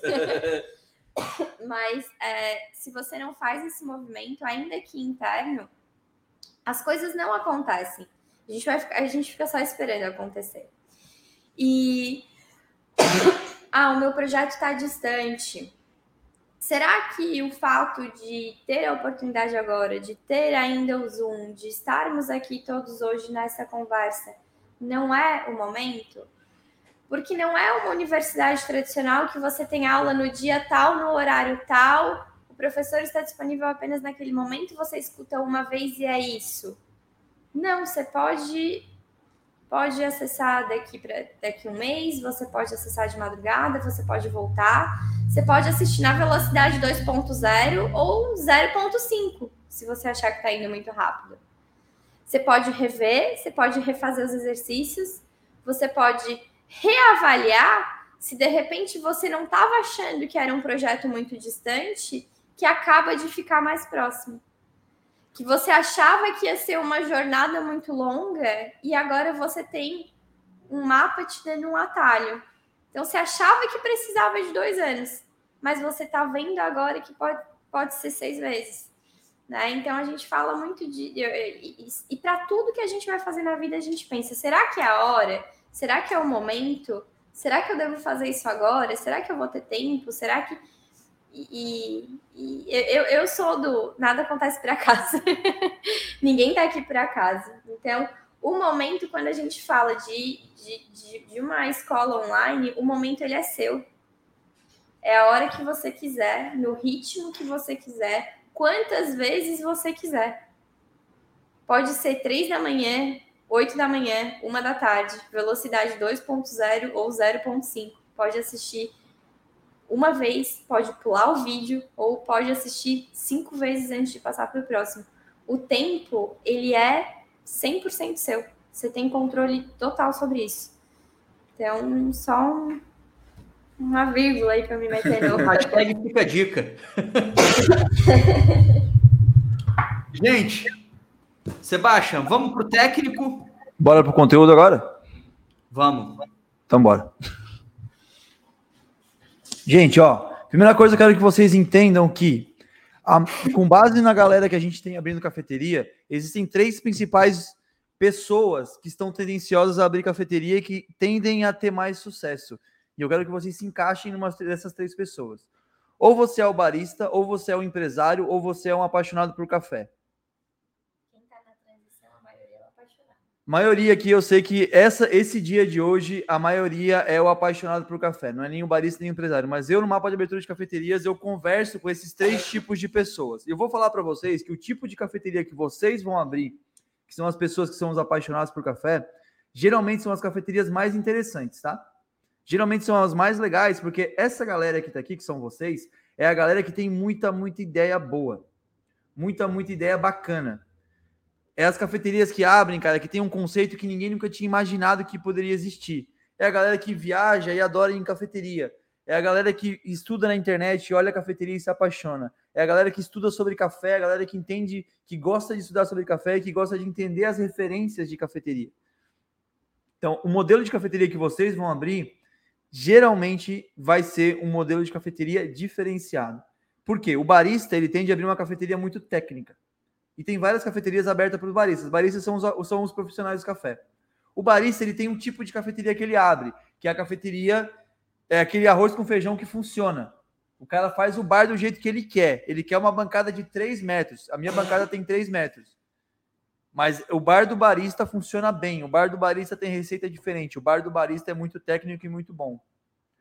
O bar do empresário é otimizado, o bar do empresário ele está com gestão arredondada, o bar do empresário é para franquear. Então ele é muito é, baseado em é, estratégia de marketing, estratégia de marca, estratégia de como é, é, multiplicar esse modelo. Esse é o empresário. Agora a cafeteria do Coffee Lover, ela é diferente. A cafeteria do Coffee Lover, ele tem uma parada própria. E muita gente, se o empresário tivesse uma noção do poder disso, ele ia parar de, de abrir cafeteria como empresário, ele ia passar a abrir como um coffee lover. Porque o cara coffee lover que é apaixonado por café, ele tem ideia que só ele tem. E ele não tem compromisso nenhum com preciso fazer uma cafeteria eficiente, preciso fazer uma cafeteria. Não, ele quer que a cafeteria dele tenha o estilo dele, o espaço dele, o conceito dele, o DNA dele, o propósito dele, a proposta dele. Então, essas pessoas que são a maioria que tem essa transição de carreira, a gente identifica que são os coffee lovers, que tendem a ter as melhores ideias, as mais legais. E a gente vem para estruturar essa ideia e transformar essa ideia em algo plausível. Falo, gente, ó, vocês são coffee lovers. Vocês precisam também do empresário e vocês precisam do barista. Então a gente está aqui para complementar vocês, complementar a ideia de vocês e trazer estrutura necessária para poder executar essa ideia de vocês. É para isso que a gente está aqui. A gente entende vocês, a gente conhece vocês, a gente sabe qual que são qual é os desejos de vocês e a gente está aqui para poder complementar a ideia de vocês, tá certo? Olhando para o mercado, vocês são a absoluta maioria. Se eu contar para vocês no mapa de abertura de cafeterias, os baristas que compram o mapa de abertura de cafeteria, a grande maioria compra para poder dar consultoria. E tá tudo bem. A galera compra, eles assistem o meu material e eles adicionam um material no curso deles, nas consultorias dos próprios baristas.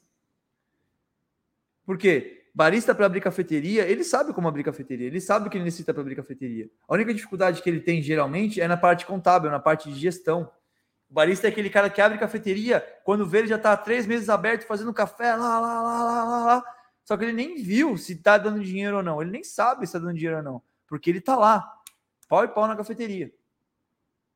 Então esse cara ele precisa de uma ajuda na gestão, ele precisa do empresário. E o barista ele é um cara que ele não tem muita, muitas das vezes a maioria, tá? Eu tô falando de panorama de maioria. A maioria não tem muita criatividade, porque é muito do operacional, é muito do funcional, é muito uma, da máquina X, do moinho Y, da regulagem assim, da bancada dessa forma. É isso que eu quero. Então é uma galera que precisa também de uma força assim, com o empresário. O empresário ele não tem nem a ideia do barismo e nem a ideia individual que ele poderia colocar como identidade daquela cafeteria. Então todo mundo está num processo, está num momento. Cada pessoa é diferente, cada plano é diferente, mas a grande maioria das pessoas que estão abrindo cafeteria são sim pessoas em transição de carreira, por isso que a gente trouxe esse encontro hoje, para poder falar para vocês que podem ficar tranquilo, todos, que vocês não são exceção, muito pelo contrário, vocês fazem parte da grande maioria das pessoas que abriram cafeteria dos últimos cinco anos, dez anos. Porque, cara, eu trouxe Ana Carolina, eu trouxe Daniel, porque eu sou o exemplo fora da curva de tudo isso. Porque eu sou uma pessoa que eu estudava administração e me formei em administração, mas enquanto eu estudava administração, eu trabalhava como garçom. Trabalhei como garçom, garçom em eventos, garçom em, em, em cafeterias. E uma vez eu vi, cara, que o barista ele não corria tanto quanto um garçom. Falava, caramba, velho, o cara lá do bar, ele não precisa correr de um lado para o outro da cafeteria igual eu corro. E era uma cafeteria de dois andares, na Praça 15 de Florianópolis, na frente do Largo da Catedral. E era, cara, e tinha que levar prato para cima e para baixo. Eu olhava, porra, eu andando igual um cachorro e o barista ali fazendo café. E minha, minha, a minha primeira contato com o barismo foi por, por 100% interesse. Interesse no estudo. Eu falei, cara, eu preciso pegar essa vaga de barista também, eu trabalhar no bar, porque se eu trabalhar no bar, eu vou me cansar menos e eu vou conseguir estudar melhor. Eu vou conseguir me dedicar mais aos estudos, porque ali o cara trabalha menos. E aí eu consegui a vaga de barista e, ah, e foi desta forma que eu entrei no mundo do barismo. Isso, sei lá, 12, 13 anos atrás. E quando eu, enquanto, eu me, enquanto eu estudava, eu dedicava ao barismo. E quando eu me formei em administração, me dediquei ao barismo e à gestão de cafeteria. E aí os projetos de gestão de cafeteria foram evoluindo até que com 20, 20, porra, 22 anos de idade eu já era gerente de cafeteria, 25 anos de idade, 26, a gente já estava como coordenador de franquias, abrindo franquias de cafeteria. Treinando gerente, treinando garçom, treinando barista, já tinha trabalhado como barista. Então, cara, na, no meu caso, sempre foi o café. Para mim, não, tem, não tinha outra possibilidade, eu não me via fazendo outra coisa senão fazendo café. Então, eu trago Daniel, Ana, para poder, tipo, cara, como é? Um dia não viver de café? Eu não sei, eu sempre vivi de café. Então, é, é, e eu sou fora da curva também, porque, cara, a grande maioria geralmente, realmente são vocês. Gente que já dedica a vida a alguma coisa e está mudando para outro, para outro, para outro ramo, tá certo? Vocês fazem parte do habitual, fiquem tranquilos. Vocês são habitual, vocês fazem parte de um grupo, vocês são sim um grupo. Você não é uma pessoa sozinha que, que pensou em um dia fazer alguma coisa e agora você vai fazer outra coisa. Não, todo mundo faz isso sempre. Todo dia alguém está mudando de trabalho, todo dia alguém está tomando uma decisão. O mundo caminha. O mundo caminha e caminha com força e caminha com vontade. A galera dá passo forte. Todo dia tem gente mudando, todo dia tem gente decidindo.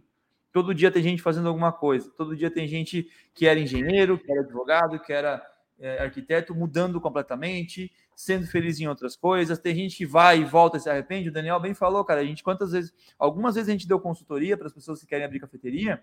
Chegou no meio do caminho, o cara falou: Sebastião, cara, muito obrigado. Não vou continuar. Vou pagar com gosto porque se você não tivesse me mostrado o que, que, o que, que é abrir uma cafeteria, eu teria investido nisso, eu teria visto que não é para mim, e eu ia ter que vender pela metade do preço, eu ia me, ter que desmontar a cafeteria, e eu vi que não, eu quero continuar no meu trabalho, eu quero continuar nos meus projetos. Eu vi que cafeteria, para mim, ele falava, cara, eu quero ser consumidor agora, eu não quero mais pensar estrategicamente no negócio, eu quero consumir, eu quero ir numa cafeteria e consumir, então eu vou me dedicar a outra coisa. E o cara pagou a consultoria integral, feliz da vida, porque ele sabe que se ele não tivesse pago essa consultoria, ele iria primeiro fazer para depois ver. E em vez de pagar 4, 5, quanto ele cobrava na época? Na época era 5 né? mil. Em vez de ele pagar os 5 mil para mim, ele ia pagar 120 mil para abrir a cafeteria. A gente dava uma consultoria. A nossa consultoria de abertura de cafeteria particular é 5 mil reais. E a gente não tinha agenda antes da pandemia. A pessoa, a gente tinha pessoas esperando para abrir cafeteria esperando a, a, abrir a nossa agenda, ou seja, eu inaugurar a cafeteria que a gente estava acompanhando para poder abrir a agenda para a próxima pessoa. Era 5 mil reais, quatro meses de acompanhamento, um encontro semanal presencial durante duas horas. Essa era a minha consultoria. E tudo que tem na consultoria você Oi? jogou para o mapa? É, exatamente. Depois aí veio a pandemia, lógico que as pessoas que estavam em processo de, de abertura, muitas continuaram. A gente tem aqui vários exemplos. O Terracota continuou, só deu uma travada, mas continuou. Segurou uns meses e continuou e tal. Tem um, tem um aluno da época da consultoria lá de Belém do Pará que me procurou semana me procurou semana passada para retomar, um rapaz de Belém do Pará que vai retomar agora o projeto da cafeteria e lógico, como ele contratou antes da pandemia no, na, na parada de encontro semanal, o dele eu vou fazer. É ele e eu uma vez por semana, encontro de duas horas pelo Zoom para abrir a cafeteria dele. São quatro meses de acompanhamento. Então, é, depois da pandemia, a gente falou, beleza, cara, agora a gente tem a possibilidade. Aí o Daniel me, me chamou, falou, cara, essa tua consultoria aí, tu consegue chegar a mais pessoas. Falou, cara, como? Não tem? Eu preciso estar com a pessoa ali para poder entender. Vocês não sabem a dificuldade que foi para mim entender que eu conseguiria pegar uma consultoria que para mim era e sentar com você e, e te dar instruções, escutar suas dúvidas, sanar suas dúvidas, te dar missão para a semana que vem, na semana, na semana seguinte, escutar o que você fez, corrigir as cagadas que você fez, te instruir para a próxima semana e bora para a próxima semana e sempre fazendo isso, falar, cara, isso aqui, o que eu faço não tem como fazer online.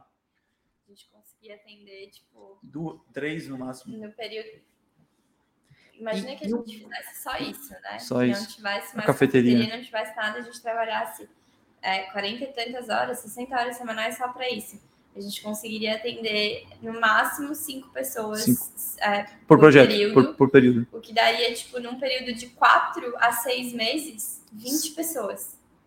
Ou seja, a gente podia atingir uhum. em um ano inteiro, no pessoas. máximo 40 pessoas. Exatamente. A gente conseguiria ajudar no máximo. Ma máximo. Mas assim, mas, assim ó, máximo. absurdo, a gente conseguiria ajudar 40 pessoas a abrirem cafeteria num período de um ano. É. E a, a gente... gente conseguiriam fazer isso tá, quase 10 vezes isso. 10 vezes mais. 10 vezes mais. mais cafeterias abertas. se materializando. 10 vezes mais pessoas tendo acesso a, ao conteúdo. E, cara, e vou ser bem sincero, o valor, ele é esse porque tá gravado. E 10 vezes pessoas trocando ideias. Trocando dez ideia. vezes mais comunidade, né? Era isso que eu ia falar da maturidade do produto. Porque, gente, é. essa questão dos encontros, ele não é, ele não vai começar agora. Ele já tá de outras turmas. Ele oh. tá desde 2021, início de 2021. Então vai completar quase dois anos de encontro e isso gera muita maturidade, muita solidez do produto. Por quê? Porque a gente, escutando as dúvidas e, e, e os casos diferentes das regionalidades diferentes do Brasil. Então, se você está pensando, ah, isso aí funciona lá no sul, mas aqui não, cara, tá muito enganado, porque a gente tem alunos do Brasil inteiro E essas reuniões trouxeram muita maturidade, muita maturidade no produto. 40 mil pessoas em média, esse é dado público, é só você chegar no Google e verificar ali quantas pessoas pesquisam como abrir uma cafeteria. 40 mil pessoas todos os meses no Brasil, no Brasil, pesquisam no Google como abrir uma cafeteria. Isso quer dizer que todas essas pessoas, muito provavelmente, estão em transição ou pensando numa transição de carreira. Estão pensando em alternativas e oportunidades para sair do momento, para sair da maneira como elas monetizam hoje e buscar na cafeteria uma ponte, uma, um caminho de felicidade, uma retirada da angústia de eu não gosto do que eu faço. Então, essa, essa é, é, é, é, o, é o poder do, do, do, digital. O que o Sebastião atendia em um ano 40 pessoas, a gente no máximo, tá e, no máximo, e quando tinha agenda, porque ele é. também tem a cafeteria dele, os projetos dele, ele também quer descansar, ele também quer no final de semana tomar uma cerveja, descansar não, né, Ana? Descansar hoje. Então, é, eu acho que, cara, essa questão da maturidade que vocês têm que estar ligados aí nessa, nessa última oportunidade que vocês vão ter de ter essa oportunidade do encontro semanal e ao vivo para poder estar tá aprendendo. Então, é. hashtag fica a dica 2. Isso aí.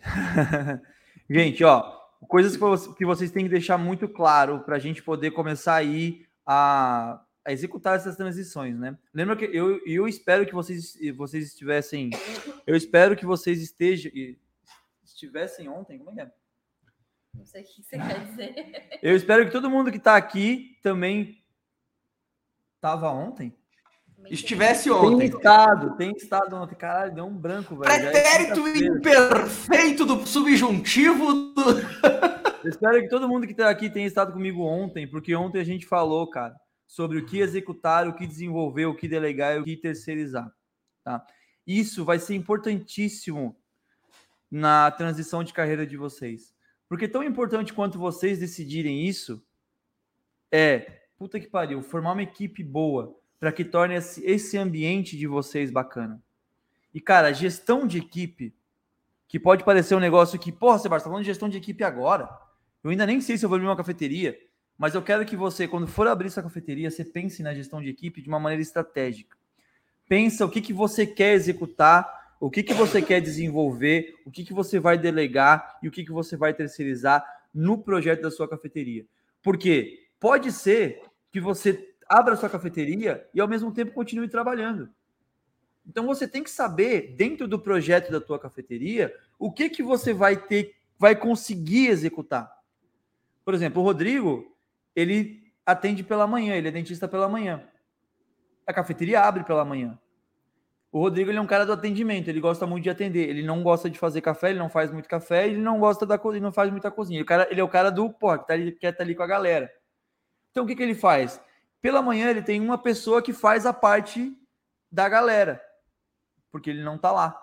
E aí à tarde, quando ele chega, ele vem para assumir essa parada. Só que ele não quer fazer café, então ele tem um barista que tá dele... ele delegou a função a um barista. Ele não quer fazer cozinha, então ele delegou a função a um cozinheiro. Ou seja, ele, depois de trabalhar uma manhã inteira atendendo atendendo cliente, e aí ele fala, Sebastião, dentista é foda porque a gente trabalha num lugar que deveria ser seco e limpo e é úmido e molhado, que é a nossa boca. Ele fala, cara, eu passo a manhã inteira trabalhando num lugar que deveria ser seco e limpo e é úmido, e, desculpa, e é úmido e sujo, que é a boca da gente. Então ele para, ele passa, sai dessa manhã dele ali e vai para a cafeteria, só que ele não pode sair de uma manhã de um trabalho que ele, porra, já faz há muito tempo e, e ok, faz parte da rotina dele, ir para uma cafeteria onde ele tem que fazer algo que ele não quer fazer. Isso desgasta a pessoa. Então você tem que entender, cara, o que você vai executar tem que te deixar à vontade no teu negócio. E isso começa desde a concepção do teu DNA, desde a concepção do seu propósito. Eu espero que vocês tenham comprado o livro do Comece pelo Porquê. Eu espero que vocês tenham visto o vídeo que eu falei para vocês no primeiro dia. Eu espero que vocês tenham colocado lá nos favoritos, nos favoritos do Netflix o filme do, do Fome de Poder, porque aí a gente está conversando na mesma língua. Então, desde aquela daquela hora até agora, Tudo faz sentido, tudo tem uma sequência. E é justamente para isso, cara, vocês vão sair de uma de onde vocês estão e vocês vão fazer um negócio completamente novo. Sintam-se à vontade para fazer isso. Sintam-se à vontade para escolher uma equipe. A equipe de vocês, junto com os clientes de vocês, é, vai ser o meio que vocês vão ficar mais tempo do que a própria família. No caso, eu e a Carolina, a Carolina não, porque a gente trabalha o dia inteiro junto. Exceção à regra, porque a gente faz tudo junto, a gente trabalha junto, a gente mora junto, a gente faz projeto junto, enfim, tá sempre junto. Mas vocês vão passar mais tempo com a, a equipe de vocês e com os clientes de vocês e com a família de vocês. E como vocês estão passando por uma transição de carreira, você tem que pensar disso de uma forma estratégica para poder ser um momento agradável. E para poder sobrar para vocês um momento agradável, vocês têm que entender quais são todas as habilidades que envolvem uma cafeteria, saber o que, que vocês vão delegar de tudo isso que vocês têm que fazer, o que, que vocês vão terceirizar. Tirando isso, vocês vão ter que entender o que, que vocês vão executar de tudo isso e o que, que vocês querem desenvolver. Puta, eu não, eu não, tô, eu não sou bom com, com, pessoas, mas é um negócio que eu sempre quis fazer. Puta, eu, eu admiro as pessoas que conversam bem, que falam bem, que fazem, amiz, fazem amizade fácil. E é uma parada que eu quero desenvolver comigo. Então a cafeteria pode te dar essa oportunidade. Mas não, cara, eu não gosto de falar com gente, é um negócio que não me deixa à vontade, não é o momento ainda. Cara, tenha a maturidade para entender isso e delegar essa função. Porque é importante que a cafeteria seja para você um complemento da sua vida, não uma pedra no teu sapato. E não é responsabilidade de ninguém que está ao teu redor saber disso, é responsabilidade 100% sua. Você, como dono, tem que orquestrar todas essas responsabilidades. E sim, cara, se a tua responsabilidade final for, cara, não, eu não quero fazer porra nenhuma, eu só quero ter uma cafeteria. Ok. Você vai delegar as funções, todas as funções necessárias para ter uma cafeteria, e você vai ficar, sei lá, na gestão se você quiser. É possível? É possível tem que planejar para isso, tem que fazer um plano para isso, tem que fazer um plano de negócio, tem que reassistir o nosso vídeo de ontem sobre ponto de equilíbrio para poder entender os custos fixos. É possível, só que tem que ser planejado e você tem que ter consciência desse planejamento. Muita gente me pergunta, Sebastião, como eu faço para contratar pessoas? Eu não sei contratar pessoas. Eu falo, cara, para contratar pessoas, você tem que saber o que, que você precisa. Você nem sabe o que você precisa. Como é que você vai contratar? Você vai contratar baseado no quê? Se você não sabe qual que é a função que você precisa. Ah, não, eu preciso de caixa. Tá, mas qual é a habilidade que essa caixa tem que ter para poder preencher alguma lacuna que falta nesse teu projeto aí? Como assim? Ah, cara, pô, você é uma pessoa comunicativa? Sou. Ah, você é comunicativo disperso? Sou comunicativo disperso. Sou eu, Sebastião. Prazer. Eu no caixa faço merda. Sebastião é banido do caixa da nossa cafeteria. Eu, exatamente. Eu sou... Ele é o dono da cafeteria e ele é. É, é, é, é uma proibição extrema, todo mundo sabe. O Sebastião não pode mexer no caixa. Ah, velho, eu dou café, eu dou desconto, eu tô pouco me fudendo.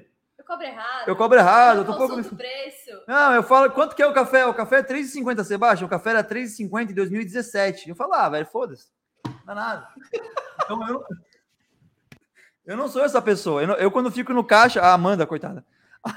A Amanda, quando eu fico no caixa, ela fica, ela fica sapateando ao meu redor, assim, ó. Literalmente, tipo, gente. Ela fica... Literalmente sapateando atrás dele pra é... ver qual é a cagada que ele vai fazer. Pra, ver como é que ela vai conseguir consertar. Ô, oh, tadinho.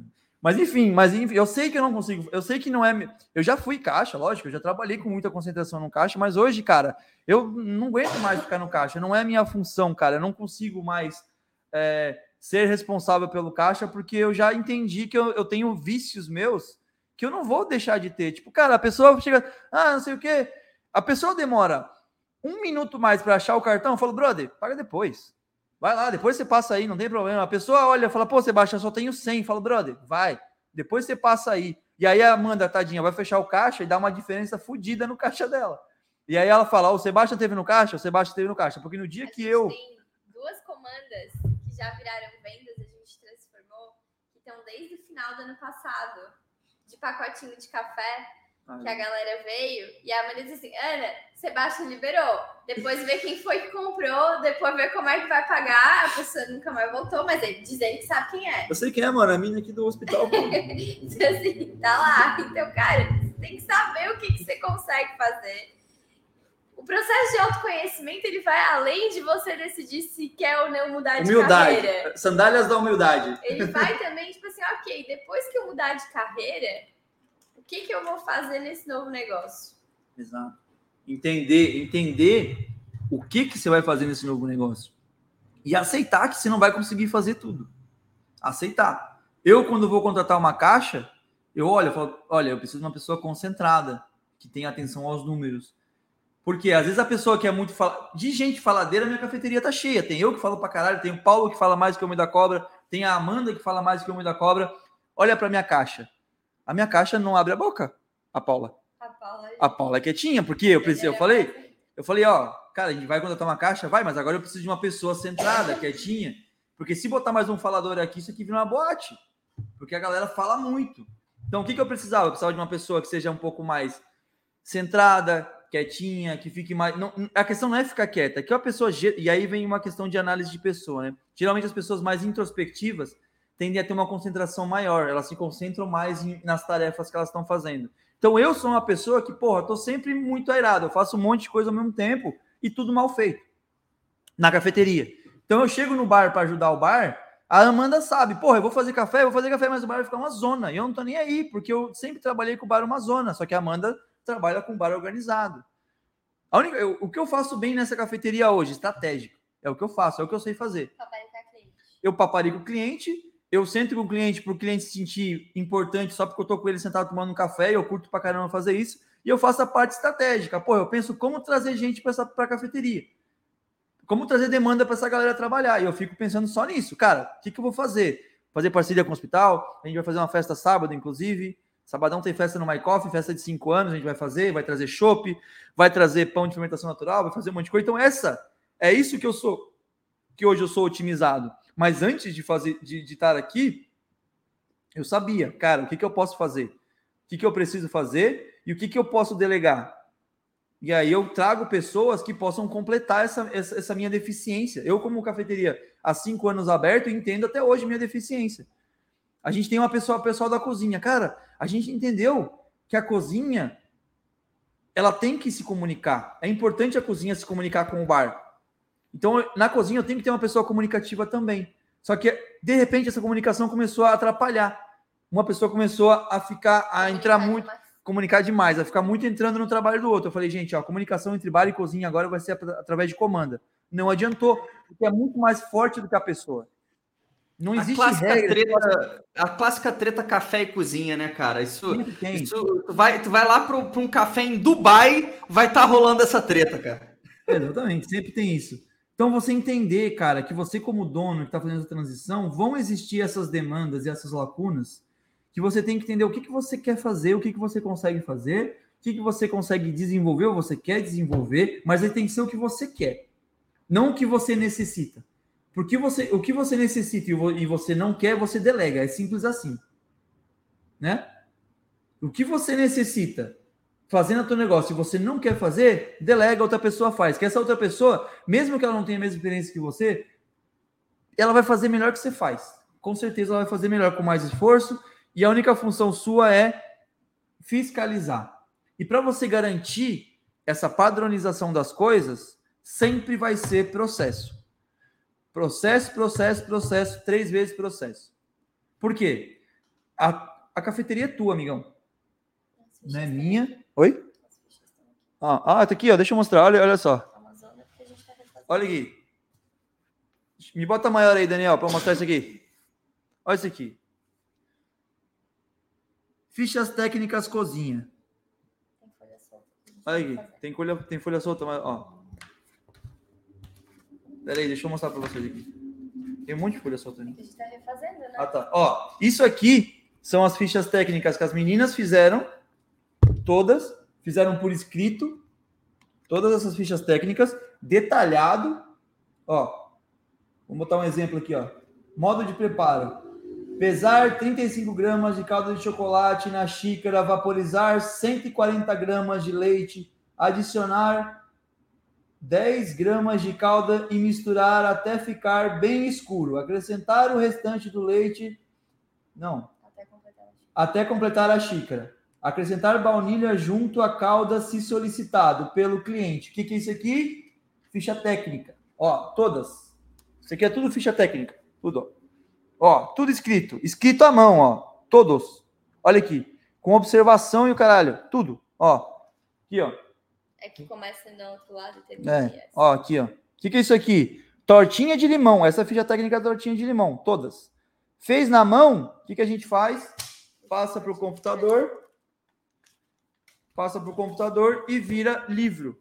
E tá aqui na cafeteria. Ó, vamos lá. Tá tudo aqui. Essa primeira é a mais engraçada. Qual que é a primeira? Qual? Do sumo de limão, que é o ingrediente. Ó, isso aqui, ó, é uma ficha técnica De como extrair suco de olha ali, olha ali a, a- a- o nome do prato. Como extrair Sumo de limão siciliano. E Dá para ver? Aqui tá meio ruim, né? Vai desde o utensílio. O que, que a pessoa precisa? Faca, tábua de corte. Como que ela faz detalhadamente? Bate o limão ao meio, espreme o limão no processador. Porque isso aqui depois, esse sumo, ele vira um, um, um ingrediente de outras receitas. Exatamente. Então, Então, esse, é é, é- detalhado nesse limite. é nesse nível a detalhação. nível, ó, Exatamente. com inclusive foto das coisas. Tem umas aqui que tem É foto. Onde? Aqui, ó. Aqui. É o amarelo? Ó. Tem foto aqui, ó. Então a pessoa vai fazer um, um toast. É que tá. É que não devia. Tá meio coisa. Aqui, ó. Peanut toast. Pasta de amendoim, sordô, que é o pão, banana branca, mel. Aqui como é que faz? Certinho. A foto da parada, ó. Nossa, é muito ao contrário, né? Tipo. Aqui. Aqui. Focou ou não focou? Tá focado aí? Deu certo? Show. Ó, isso aqui.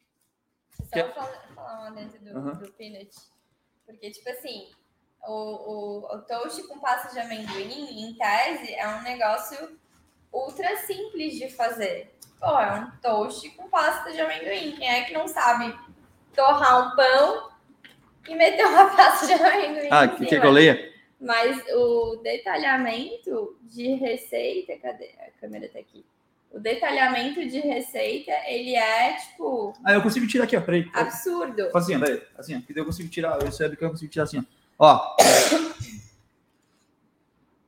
Pegando outra taça. Não. Aqui, ó. Ó. apanhar no foco melhor. Ali, ó. Tipo, o detalhamento é absurdo, que é o que a gente diz que é a prova de idiotas. Então, se a cozinheira estiver de férias e a auxiliar nunca tiver feito isso aqui na vida, a chance é que ela vai conseguir fazer. Porque o processo tá bem explicado. Ó, a co- corte uma fatia de pão, acompanha, cubra-o com manteiga em ambos os lados, coloque o pão grill até dourar. Retirar o pão do grill, espalha sobre ele 40 gramas de pasta de amendoim, corte a fatia de pão em quatro tiras. 4 a 5 tiras. Descasque e fatie uma banana em rodelas finas, coloque cerca de duas a três fatias de banana sobre cada tira de pão cortado. Despeje o mel em fio, fazendo um zigue-zague sobre toda a fatia de pão. Salpique um pouco de canela e emprate sobre uma madeira. Tá aqui, ó. A foto dele empratado aqui, ó. Meu amigo, ele é a prova de idiotas. Tem que ser. Eu adorei o descasque a banana, né? Porque assim, a parte mais importante da comunicação é o receptor, né? Aí, tipo, se você é capaz, é capaz, não duvidem disso, né? Do tipo, o cara pegar uma banana e. tchum, tchum, tchum? Mas isso não estava escrito que era para descascar. É o famoso. É o famoso. O óbvio tem que ser O dito. óbvio precisa ser dito e a prova de idiotas. É isso aí. A gente cara- fala prova de idiotas em tom de brincadeira, mas é isso que quer dizer. Tipo, não, não existe margem para fazer o negócio errado. Exatamente. Isso é processo. Isso é processo. Isso é o que vai garantir, galera, isso é o que vai garantir que a gente consegue ter o controle das coisas. Processo detalhado. Por que, que o McDonald's tem no mundo inteiro e por que, que geralmente os primeiros trabalhos são feitos no McDonald's? A pessoa sai da, do ensino médio e vai para o McDonald's. Porque lá, cara, seja um cara que trabalha há 20 anos no McDonald's ou um cara que começou na semana passada, o resultado do hambúrguer vai ser o mesmo.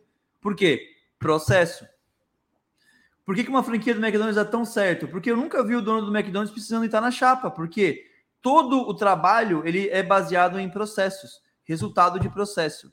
Então o processo ele vai te dar essa tranquilidade de saber que meu, beleza, eu sei o que, que tem que ser feito em cada etapa da minha cafeteria. E a única coisa que eu tenho que fazer agora é entender quais os processos eu vou fazer e quais os processos que eu vou fiscalizar. Então lembra que tudo você tem que executar, é, desenvolver, delegar, terceirizar, mas de todos eles, a responsabilidade de fiscalizar é sua. Então, por exemplo, Sebastião, eu tenho uma contabilidade. Ela faz o processo de contabilidade, ela manda os balancetes, razonete. Só que se eu não souber fiscalizar aqueles números, não adianta de nada. O meu cozinheiro faz tudo nos processos que eu fiz. Mas se eu não souber fiscalizar, se o resultado continua sendo padrão, não adianta de nada. Lembra que a gente falou ontem sobre CMV, custo de mercadoria vendida? também é para isso, para poder garantir que, porra, se eu faço, a gente estava fazendo agora de tarde CMV da cafeteria. Cara, a gente passou, fritou o cérebro na cozinha ali com CMV.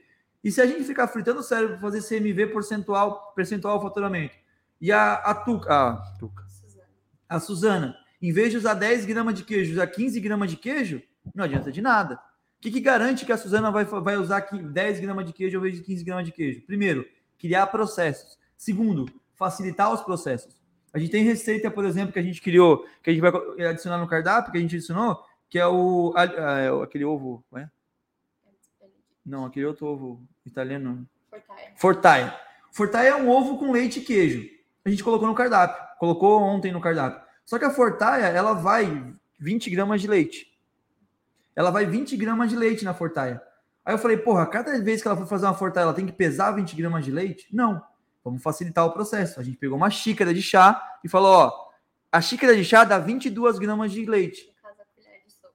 É, colher de sopa, isso. A colher de sopa dá 22 gramas de leite. Então vamos mudar a ficha técnica, vamos colocar 22 gramas para garantir que para ela vai ser mais fácil de medir com a colher de chá do que botar na balança cada vez que for fazer o ovo. Então, sim, é responsabilidade nossa que os processos sejam feitos de uma maneira fluida para poder garantir que vão ser feitos. Porque se você falar, ó, tem que ser feito tudo na balança e, e começa a deixar toda a operação trancada por causa de um processo que você quer que, quer que faça, você está sendo tonto. Porque daí você está tá dificultando a vida de todo mundo. Então, o processo ele veio justamente para garantir que tudo vai ser feito sempre da mesma forma, para você poder ter um passo a passo de cada, de cada coisa, assim você consegue classificar as necessidades da sua cafeteria. Porra, eu preciso de uma cozinheira. Cara, uma pessoa consegue executar o passo a passo de fazer um peanut butter, esse nosso toast de, de, de pasta de amendoim? Cara, consegue. Ela só precisa pegar a prática. Então não precisa de um cozinheiro profissional, de um salário de 5 mil reais. Cara, eu consigo pegar um salário ok de um auxiliar de cozinha, de uma pessoa que quer aprender a cozinhar, colocar ela na operação e falar: olha, gente, o que eu preciso de você é que você faça esse processo. O resultado é este e você vai fiscalizar o resultado. A partir desse momento que você tem domínio total do resultado e do processo, você chega no nirvana do RH, que o nirvana do RH é contratar caráter e treinar técnica. Esse é o nirvana do RH, conseguir contratar caráter e treinar técnica. Quando eu vou fazer uma entrevista de emprego, além de entender várias coisas dessa pessoa que a gente faz durante uma entrevista de emprego, eu, sinceramente, me dou ao luxo de sentir a vibe dessa pessoa, de entender se ela, se ela na minha operação eu quero ela, se eu vejo ela fazendo parte de um grupo com uma vibe bacana. Porque eu não sou refém da habilidade da pessoa, da, de quanto que ela trabalhou, de quanto que ela estudou, do que, que ela fez. Não sou, porque o processo é responsabilidade minha. Agora, eu sou completamente responsável pelo ambiente de trabalho. Então, eu quero trazer pessoas do bem para minha cafeteria. Então, eu prefiro sempre contratar caráter e treinar técnica porque isso me garante um ambiente bom na minha cafeteria, sabendo que todos os processos são de responsabilidade minha e toda a fiscalização também é responsabilidade minha. Então isso me dá o luxo de olhar para uma pessoa e falar, cara, você nunca trabalhou com, com cozinha? Não tem problema. Se você quer aprender, eu te ensino. Por quê? É aqui, ó. Pega uma fatia de pão, passa a manteiga do lado, coloca na chapa até dourar, tira a fatia de pão, passa 40 gramas de pasta de amendoim, cor, descasca a banana, cara, descasca a banana, corta em rodela, três rodelas em cada pedaço, fio de mel, canela. Em prata na, na seda tem a foto para você fazer igual. Cara, eu consigo contratar caráter e treinar técnica, eu consigo. Mas o que, que me garante isso? Primeiro, entender lá do começo, entender o que eu posso fazer, o que eu quero fazer, criar processos de todos, entender que eu, eu sou responsável pela fiscalização desse, desse resultado, e aí sim, depois de tudo isso, poder contratar as pessoas com base no caráter dela, com base no que. Com, cara, sinceramente, para mim é com base na vibe. A gente conversa em entrevistas, a gente leva várias coisas em consideração em entrevista, mas os últimos, o, o, o, o voto de Minerva, o mais importante é: e aí, o que, que você achou? Você curtiu ela? Você curtiu ele? O que, que você achou? Que ele é bacana, parece gente boa, parece legal, parece ser bacana, quer aprender? Para mim é mais importante isso do que se ele fez cordon blanc, ou se ele morou na Suíça, ou se ele fez curso de barista na Isabela Raposeiras. É muito mais importante. Sim, vai. Só para complementar duas coisinhas. É, uma é sobre como que funciona o nosso processo de entrevista mesmo. A gente pede o aqui na nossa cafeteria, a gente pede o currículo apenas para saber se é uma pessoa muito instável, sabe? Aquela pessoa que fica dois meses num trabalho, três meses no outro, um mês no outro. Isso, para nossa cafeteria, para o nosso ambiente, como a gente contrata gente muito crua, para a gente, a gente sabe que não funciona. Então, a gente pede currículo apenas para isso. Agora, se a pessoa foi faxineira, cozinheira, auxiliar de escritório, motoboy, hum, isso não faz diferença. Gente olha é, o tempo que ela ficou em cada trabalho para ver mais um padrão de comprometimento, um padrão de estabilidade, porque a gente também não quer treinar alguém que daqui um mês e meio vai pedir para sair. E até quando a pessoa pede para sair, custa caro, gente. tá? Até quando o funcionário pede para sair, custa caro. E o segundo ponto é, quando a gente fala em ter padrão para poder contratar é, ao invés de um chefe de cozinha com salário de 5 mil reais, um auxiliar de cozinha com salário de 1.800, não é desvalorizar as pessoas que têm a profissão. Não é desvalorizar o, o cozinheiro, o barista e dizer que ah, eu vou contratar alguém sem experiência. A gente apenas está trazendo para a realidade de 90% dos brasileiros que estão abrindo um negócio sem uma reserva financeira gigantesca que pode ser torrada com os melhores profissionais do mercado. A maioria das pessoas que abrem negócio abre com o dinheiro contado, precisa fazer esse negócio dar frutos muito rápido. E a gente sabe que folha de pagamento é um dos maiores custos de uma empresa. Então, se você tem a possibilidade de começar com alguém cru, treinar alguém cru, desenvolver os processos para virar esse jogo ao seu favor, é por isso que a gente incentiva. Ah, daqui dois, três anos a, a, a cafeteria já está mais estável, está dando um retorno bom. Eu não quero mais ficar pensando em receita. Cara, a gente está há um mês enfiado na cozinha da cafeteria porque a nossa cozinheira foi embora, é, a gente não conseguiu contratar uma consultoria, né? A gente buscou consultoria para desenvolvimento de, de chefe de cozinha, né? É, a gente buscou gente para fazer isso para a gente, mas cardápio de cafeteria para a gente é muito específico e a gente não achou ninguém que atendesse a, a nossa demanda. O chefe de cozinha, ele, a gente chegou a contratar, a, a fazer uma entrevista, meio que tipo assim, uma pré, tipo, ah, vamos contratar um chefe de cozinha para ele fazer um cardápio para a gente. Só que, cara, ele não entende, a galera não entende Sopa, as, salada. as necessidades de uma cafeteria. Eu falo, cara, eu não vou pagar para esse, pra esse, pra esse chefe de cozinha para ele fazer minha carta, porque ele não entendeu o que é uma cafeteria. O que eu quero, né? Ou ele não entendeu o que eu quero como uma cafeteria. Ele, não, é, cafeteria. E aí eu me, me veio na cabeça, cara, cafeteria realmente é muito diferente, assim, de, de carta, de cardápio. E, e, aí, então, a gente tá um mês enfiado na cozinha, igual uns loucos, tentando criar cardápio. Criou, é, inclusive. Criou um cardápio, vamos ver se a gente vai apanhar dos clientes ou não. A gente vai mudar ele, o cardápio todo sábado. Ele tá indo pro, pro ar essa semana. Mas eu quero dizer assim, se a gente tivesse uma equipe que já estivesse com a gente e que tivesse a expertise, era um trabalho que a gente não precisava ter. Claro, a nossa escolha neste momento foi não ter essa equipe, mas a sua escolha, depois de dois, três anos de cafeteria funcionando, com o financeiro estável, pode ser, cara, eu não quero, não quero pensar nisso, não quero pensar em cardápio, um eu quero pagar mais caro para ter um chefe de cozinha que é criativo, que entende as demandas da minha cafeteria, para desenvolver pratos novos. É, é a Amanda hoje no bar. É a Amanda hoje no bar, então a gente optou por fazer esse investimento no bar. Então, assim, não, ninguém quer desmerecer o trabalho, das pessoas que têm currículo nesse segmento. A gente só quer trazer para a realidade de que quem está começando nem sempre tem essa disponibilidade financeira e nem sempre pode ficar refém de uma folha de pagamento super inchada. É, exatamente. Tanto é que, por exemplo, hoje a nossa barista, Amanda, eu falei, eu falei, cara, eu sou barista, eu trabalho com café há muito tempo, eu domino um bar muito bem, modéstia à parte, eu toco, toco terror no bar. Só que, cara, eu precisava. Teve um momento da minha vida ano, ano passado que eu tava, inclusive, mapa de abertura de cafeteria, várias coisas. Falei, cara, eu preciso de alguém no bar que possa que eu possa jogar lá dentro e esquecer a pessoa lá dentro. Minha barista tinha ido embora, que era a Lu, que trabalhava comigo há alguns anos, e eu tinha que recontratar. Eu falei, cara, não tenho tempo para treinar. Eu moro em Tubarão, a 130 quilômetros de Florianópolis. E, cara, olha só que legal. Eu nunca tive dificuldade em contratar, porque tem muita gente que gostaria de trabalhar comigo. Então eu mandei mensagem para um amigo, falei, ó, oh, precisava de alguém aqui e tal, não sei o quê, cara. Em um momento a, me apresentou uma, a Amanda me apresentou, eu olhei, eu falei, cara, eu já acompanho essa menina no Instagram, gosto do trabalho dela. Eu falei, Amanda, você mudaria para Tubarão para trabalhar comigo? Ela, óbvio.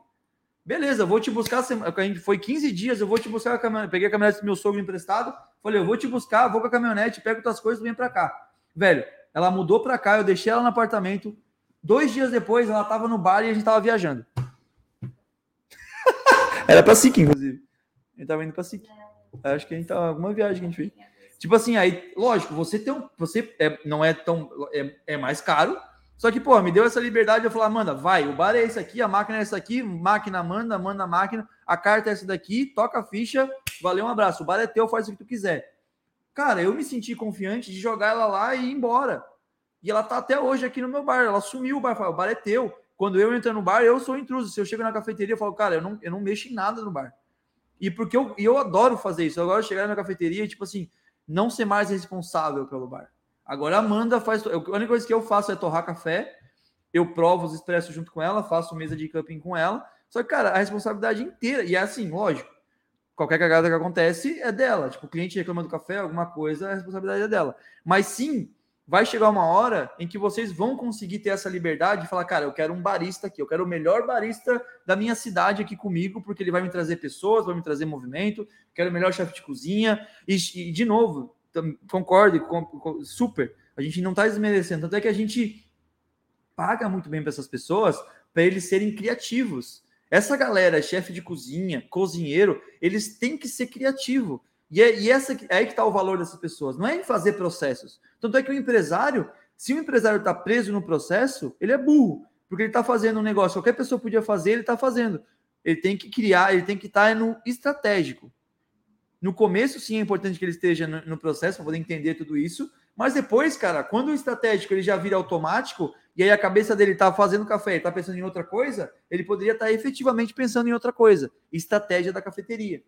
Então, os processos eles vêm justamente para poder padronizar e a gente fiscalizar o resultado. Por isso que é importantíssimo vocês terem os processos bem definidos, bem definidos na cafeteria de vocês, para poder ter esse controle total. E outra coisa que vocês têm que fazer também é ter noção e consciência de que cafeteria, consciência da cafeteria e não ter medo de vender café. O café na cafeteria, a gente já, a gente já falou sobre isso ontem, é o que tem mais margem. E cafeteria, não tenha medo de vender café. Não tenha medo de vender bebidas à base de café. Ontem a gente estava essa semana a gente estava conversando com o Stefano. A gente estava falando sobre vender Coca-Cola e vender só italiano. Ele falou, cara, eu vou parar de vender refrigerante em lata. Eu falei, cara, para também. Eu também parei de vender. Eu tenho só Coca-Cola de vez em quando. E quando acaba não é um problema. E quando acaba não é um problema. Porque, cara, tem que vender café, velho. Café é o que dá margem, café é o que dá dinheiro, café é o que te dá menos trabalho. Vender almoço, olha só o, o trabalho que você tem que fazer para vender almoço. Você nunca vai conseguir com, eh, com, competir com um restaurante com, com almoço. O restaurante sempre vai ser muito mais barato, muito mais rápido e muito melhor, porque a estrutura de um restaurante ele é feito para aquilo. É feito para servir almoço, para fazer arroz, para fazer feijão, para fazer carne. Cafeteria, se você quiser fazer uma estrutura para fazer isso, cara, pode fazer investimento inicial maior, estrutura maior. Só que você consegue, com menos esforço, ter mais margem, porque o café tem uma margem tão boa quanto um prato de comida. Só que um barista e um bom atendente dão conta de um salão de 45 pessoas. Agora, Para você servir almoço, pô, você precisa de garçom, você precisa cozinheiro, você precisa fazer arroz, feijão, panela, coisa. É um trabalho que daí já é de restaurante, é diferente. Cafeteria tem outra pegada. Cafeteria vende café e consciência total dos números da tua cafeteria. Não seja enganado. O que a gente passou essa semana conversando e a semana e essa semana da cafeteria, a conversa que a gente teve durante esses dias foi para trazer consciência.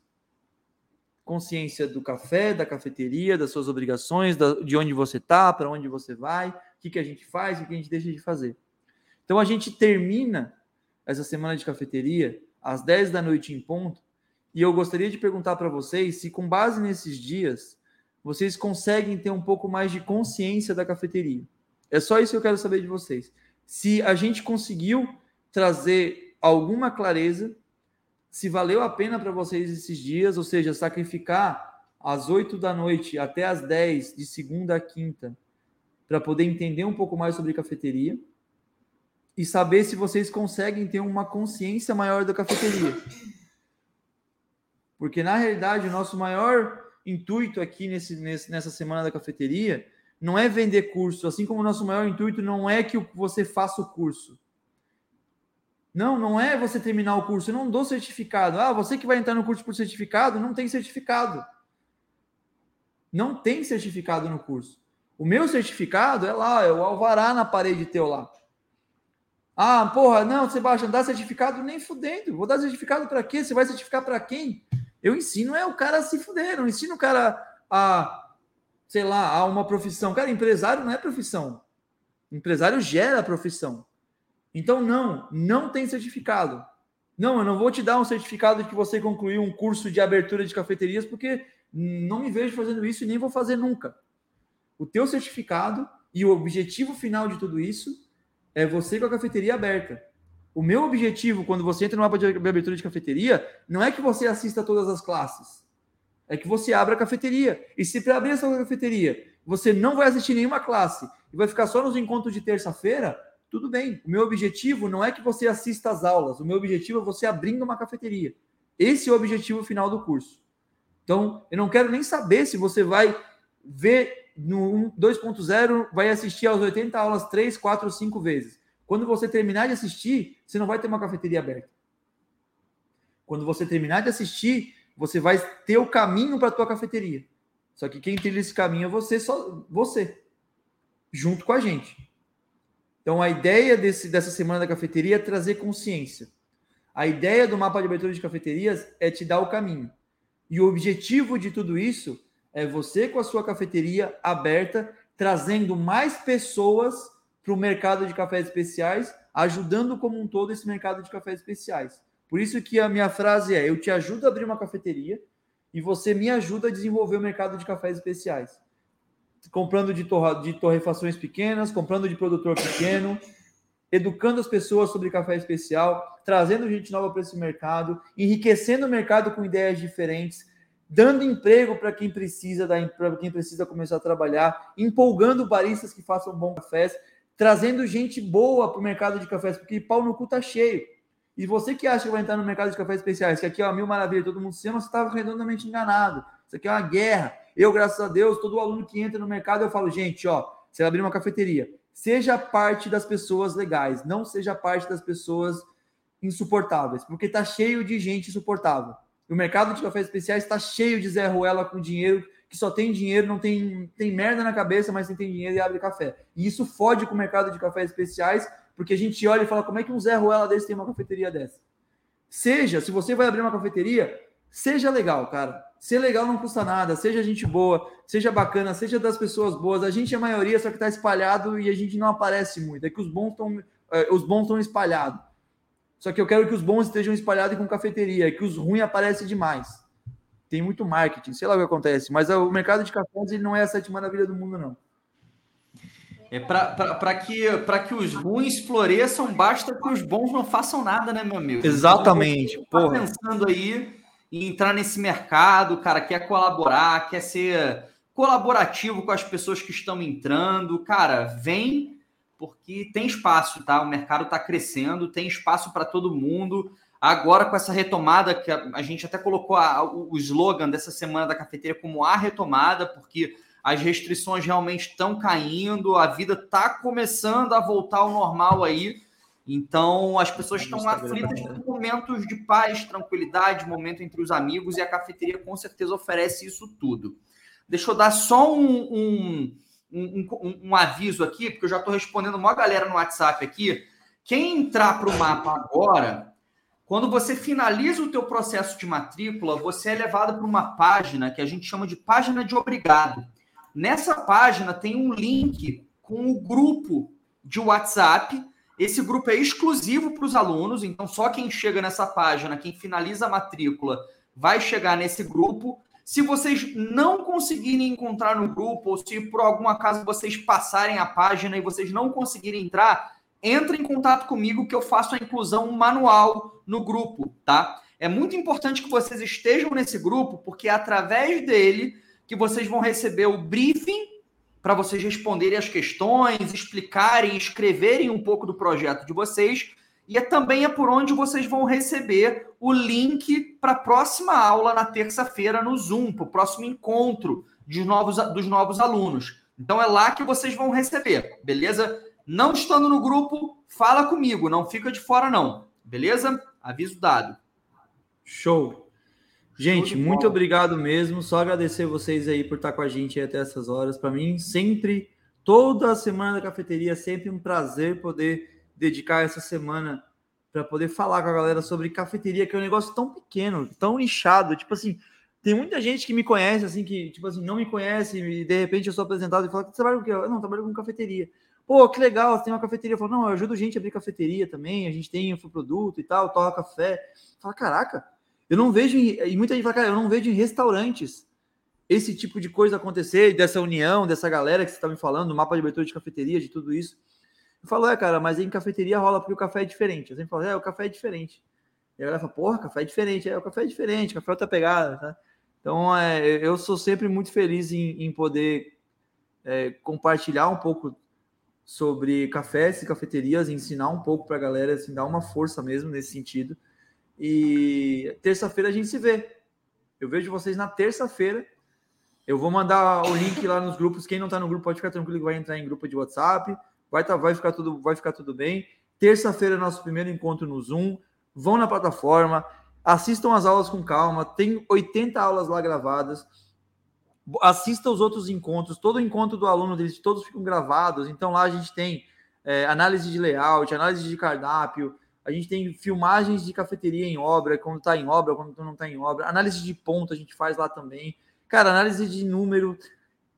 As encontros de terças todos ficam todos gravados. Então é só você chegar lá, você vai ter acesso a todos os nossos encontros, assistam todas as aulas, baixem todos os materiais, tem PDF, tem Excel, tem ideia de, cardápio, ideia de cardápio, tem conversas sobre workshop, café em casamentos Parte contábil, não pula a parte contábil. Parte contábil é muito importante.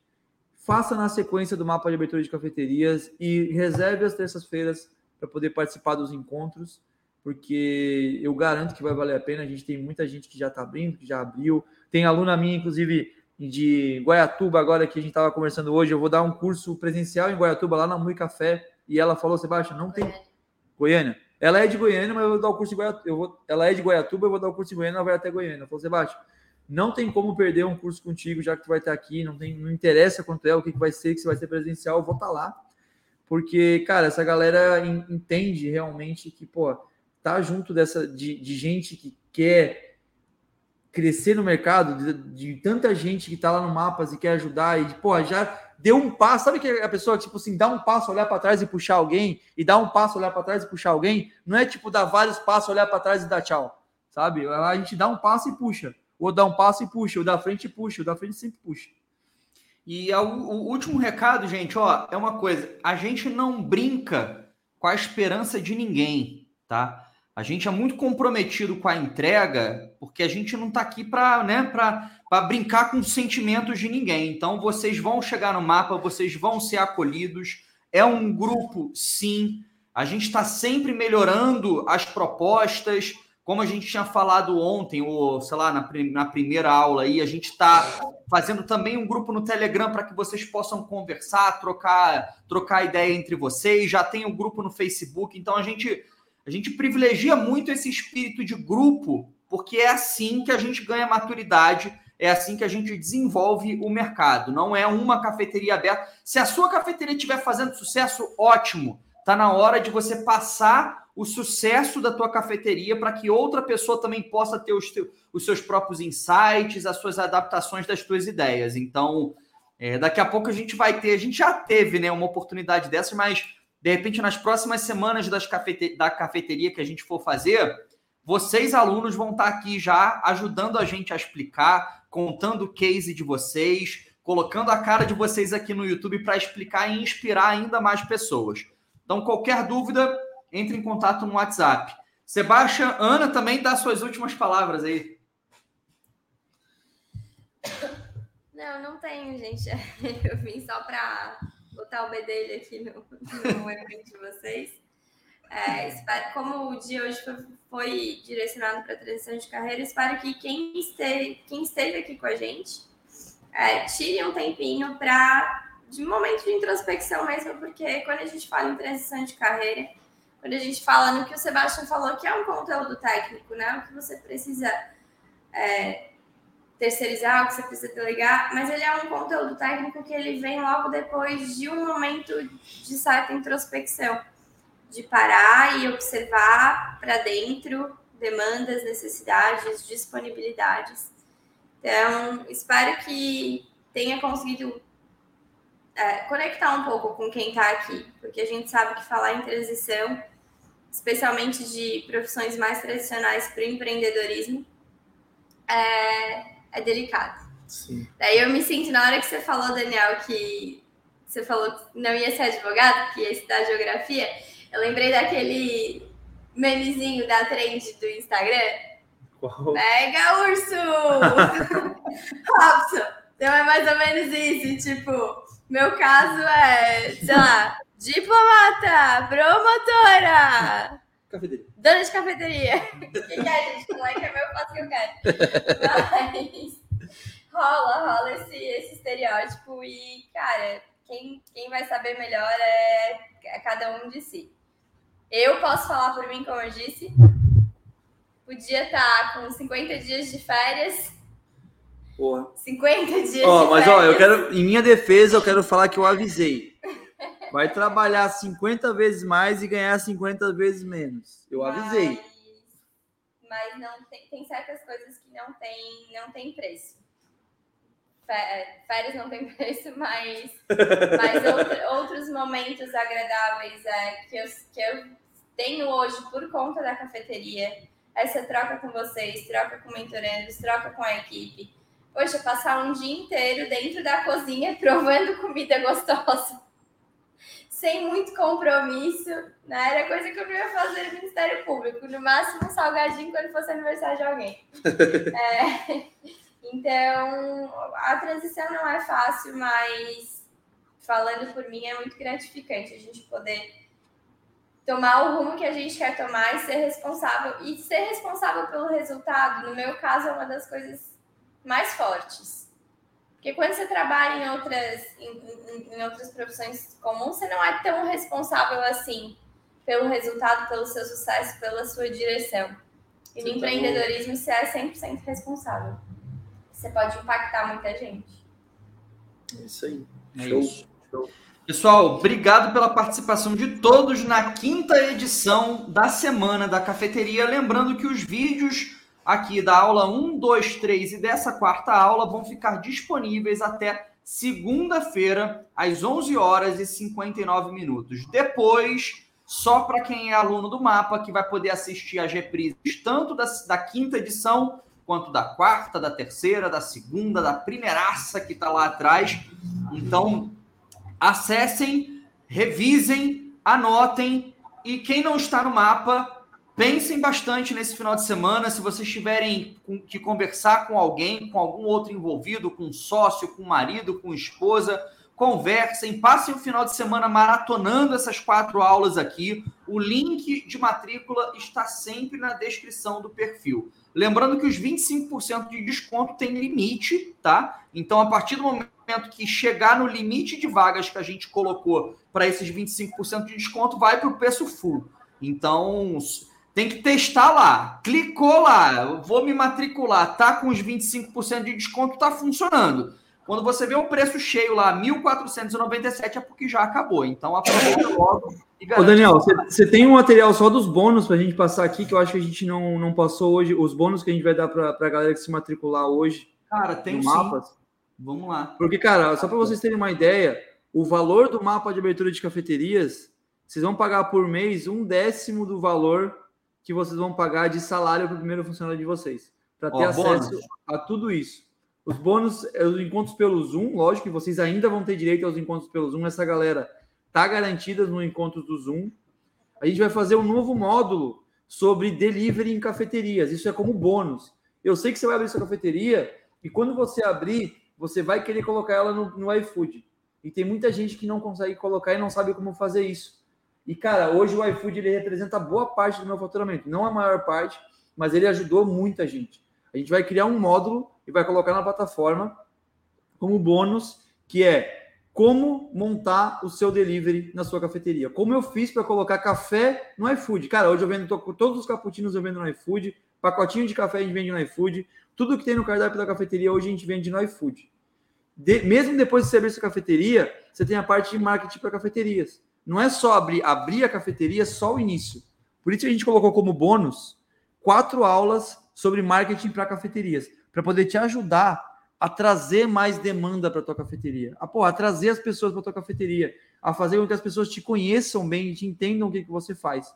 Isso é algo bom. de duas horas, são oito horas de conteúdo, gente. Só sobre marketing de cafeterias. Então, nessa hora, onde quando você já tiver com a sua cafeteria aberta, daqui a alguns meses, você vai acessar esses bônus e vai falar, beleza, agora que eu estou com a cafeteria aberta, eu vou lá olhar os bônus e eu vou falar, vou ver sobre marketing de cafeteria para poder Vai, vai sim, Leila. Todo mundo, todos os alunos que já Todo estão lá têm acesso aos bônus. Todo Pode mundo que está dentro dos últimos 12 meses tem acesso a todas as atualizações. Então vai sim, Leila. Exatamente. Cara, e para você que sonha em ter uma torrefação, hoje eu tenho a torrefação, eu tenho a torrefação e cafeteria. A gente vai liberar ao conteúdo como bônus também ao conteúdo pequenas torras, grandes negócios. Então, se você sonha abrir uma cafeteria, eu sei que você sonha. E depois que você abrir sua cafeteria, você sonha em, quem sabe, um dia talvez também botar uma torrefação na sua cafeteria, você vai ter acesso a seis horas de conteúdo para quem pensa em expandir para micro torrefação. Então, se você algum dia quiser abrir uma micro torrefação, depois de abrir sua cafeteria, cara, você vai ter acesso integral a pequenas torres, grandes negócios, que vai te ajudar a abrir uma torrefação dentro da sua futura cafeteria. Como bônus, mais bônus ainda, um outro bônus, é a Masterclass Meu Primeiro Workshop. É uma Masterclass que eu gravei com base nos workshops que eu dou na minha cafeteria, com o guia para dar seu workshop, os slides que você vai usar para dar esse workshop, o material que você vai dar para o seu aluno com base nesse workshop. Ou seja, ele é o workshop pronto para você dar para os seus clientes na sua cafeteria. Então, você abre a sua cafeteria, você quer se posicionar de uma maneira eficiente, cara, o workshop é uma ferramenta muito importante dá, você consegue cobrar a entrada e começar a rentabilizar com isso. E nesse bônus eu vou te ensinar como dar o seu workshop, como guiar esse workshop do começo ao fim, para você poder todo sábado pela manhã, por exemplo, começar a dar workshop na sua cafeteria. Outro bônus, que é um bônus de como você consegue otimizar e ganhar dinheiro com café, é o bônus guia de como monetizar em casamentos e eventos corporativos. Isso é uma aula gravada que está lá na plataforma, onde eu ensino como que eu faço os eventos e casamentos. E, cara, quem faz casamento, café em casamento, sabe que dá para cobrar caro cafeteria em casamento. Porque quem tá gastando lá 80, 90, 100 mil reais em, em um casamento e é um coffee lover, esse cara não se importa em gastar 2, 3 mil reais em café, se for um café de qualidade. Então lá eu mostro não só como fazer e como criar um contrato, como abordar um mestre de cerimônias, como oferecer esse produto, senão eu mostro uma filmagem de como eu fiz um casamento. Um dos casamentos que a gente faz, eu filmei, eu documentei, e coloquei lá para você entender como que é esse serviço de casamentos e como você pode fazer esse serviço de casamentos com a sua cafeteria. Então ele é um bônus que te traz rentabilidade mesmo após abrir a cafeteria. Então, cara, esses são os bônus que a gente oferece, além de todo o suporte de 12 meses de acesso, além de assistir quando você quiser, além de participar ao vivo pelo Zoom, além de suporte para dúvidas embaixo de cada aula, ou seja, você assistiu a aula, ficou com uma dúvida, embaixo da aula tem uma caixa onde você coloca a pergunta lá e eu entro duas vezes por semana lá e respondo todas as perguntas. Então, se você tiver alguma dúvida, entra lá, dá uma olhada na plataforma. Se você vê que não é para você ou que não é o suficiente para você, você aperta no botão de reembolso, você tem sete dias, você, gente, o próprio Hotmart devolve o seu dinheiro. Então, para você que tem interesse em abrir a sua cafeteria, ou tem vontade, ou tem um sonho de abrir a sua cafeteria, agora é aquela hora da decisão dos dois caminhos. Cara, 112 reais por mês para ter acesso a tudo isso. Você que está pensando em abrir uma cafeteria, se você não tem disponível 112 reais por mês durante 12 meses, ou mil e pouquinho reais para poder ter acesso a tudo isso de plataforma, de, de conteúdo, sendo que você vai gastar 700 reais por mês na máquina de café como custo fixo, você vai gastar R$ 1.500 por mês num funcionário que vai te ajudar, que ele só vai fazer o que você manda. Você vai gastar o mesmo valor que você vai gastar comigo para ter acesso a essa plataforma, você vai gastar de aluguel da maquininha do seu cartão de crédito quando você abrir sua cafeteria. Só que o aluguel da maquininha do cartão de crédito é vitalício. Isso que você tá, você vai entrar aqui para o mapa de abertura de cafeterias, ele é conhecimento que você leva, não é o aluguel de uma maquininha do cartão. Durante 12 meses você paga o aluguel da maquininha do cartão que você vai pagar, você tem acesso à plataforma. É 112 reais por mês, é um décimo. E te garanto, dos custos fixos da sua cafeteria, você vai olhar e falar: caramba, eu tenho um custo fixo hoje de 15 mil reais. E eu estou falando de uma mensalidade de 112 reais durante 12 meses para ter acesso a todo o conhecimento que vai te, te dar dinheiro, te ajudar a economizar e, te, e fazer com que você não perca dinheiro no futuro e no presente. Então, eu, a gente nem falou de valor, a gente está falando de valor só no final, porque não é sobre o valor, é sobre você escolher dar algum passo em direção à cafeteria. E a oportunidade é agora. A oportunidade é agora, é hoje, porque a gente vai fechar as turmas e a gente vai começar a dar total atenção a quem está lá. A gente já vai fazer o onboarding da galera, a gente vai dar atenção para quem está lá, porque eu quero dar atenção com quem se comprometeu, com quem entendeu para que, que é tudo isso aqui, com quem quer fazer parte de um grupo. A gente quer dar atenção para essa galera. Quem está lá, terça-feira a gente vai se encontrar, vocês vão ter acesso a conteúdo, a tudo isso. E vai ver como vai valer a pena. Se você decidir jogar para uma próxima, ah, vai abrir vaga de novo? Cara, não sei, talvez em setembro, outubro. Porque eu primeiro quero dar atenção para essa galera que entrou agora. Para depois garantir atenção aos próximos alunos. E setembro, outubro, se a gente abrir em setembro, outubro de novo, não vai ser das mesmas condições desse agora. Com certeza não vai ser, porque eu vou ter mais gente, eu vou ter mais conte conteúdo, mais conhecimento e o preço vai ser mais alto. Os encontros de terça-feira não vão ser garantidos.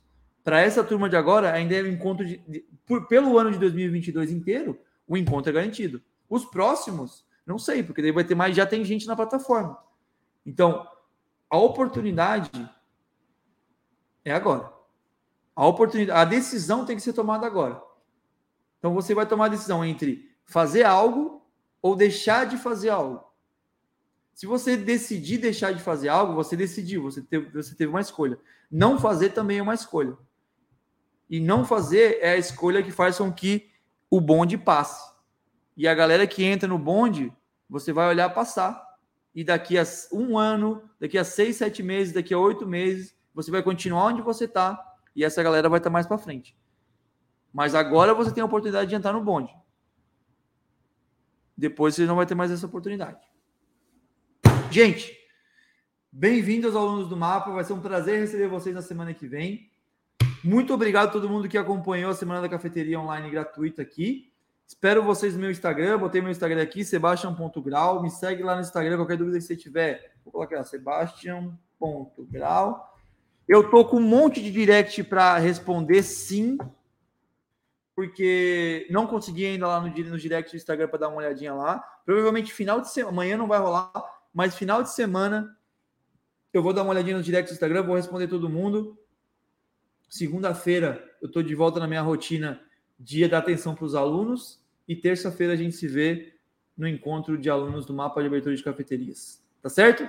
Gente, boa noite, bom descanso, foi um prazer.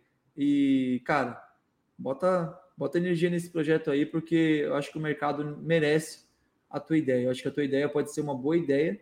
Eu acho que pode, quem sabe, mudar não só a tua realidade como pessoa, mas a realidade de muita gente ao, teu, ao seu redor, é, principalmente produtor, é, baristas, consumidores, trazer gente nova, fazer o, o mercado girar, cara. A gente está num, num, momento muito único no mercado de cafés especiais e vocês vão lembrar disso. Tudo que vocês viram aqui, vocês não vão conseguir desver. Vocês vão lembrar disso daqui para frente. A gente está num momento único. Lembrem desse momento, 7 de abril de 2022. Ano que vem a gente vai conversar de novo e vocês vão lembrar desse momento de agora e o boom de cafeterias. E quando eu falo boom de cafeterias, eu sei porque eu estou muito no meio disso. Estou muito no meio disso. Então, se você quer se posicionar e quer entrar junto nesse boom, é agora. Depois o boom já vai ser feito e aí você vai olhar e falar: caramba, olha essa galera. E você pode estar junto com a gente nesse momento. Beleza? Então, tenha um bom descanso, tudo de bom. Até mais ver. E eu continuo com conteúdos no meu Instagram, beleza? Boa noite, bom descanso, tudo de bom para vocês.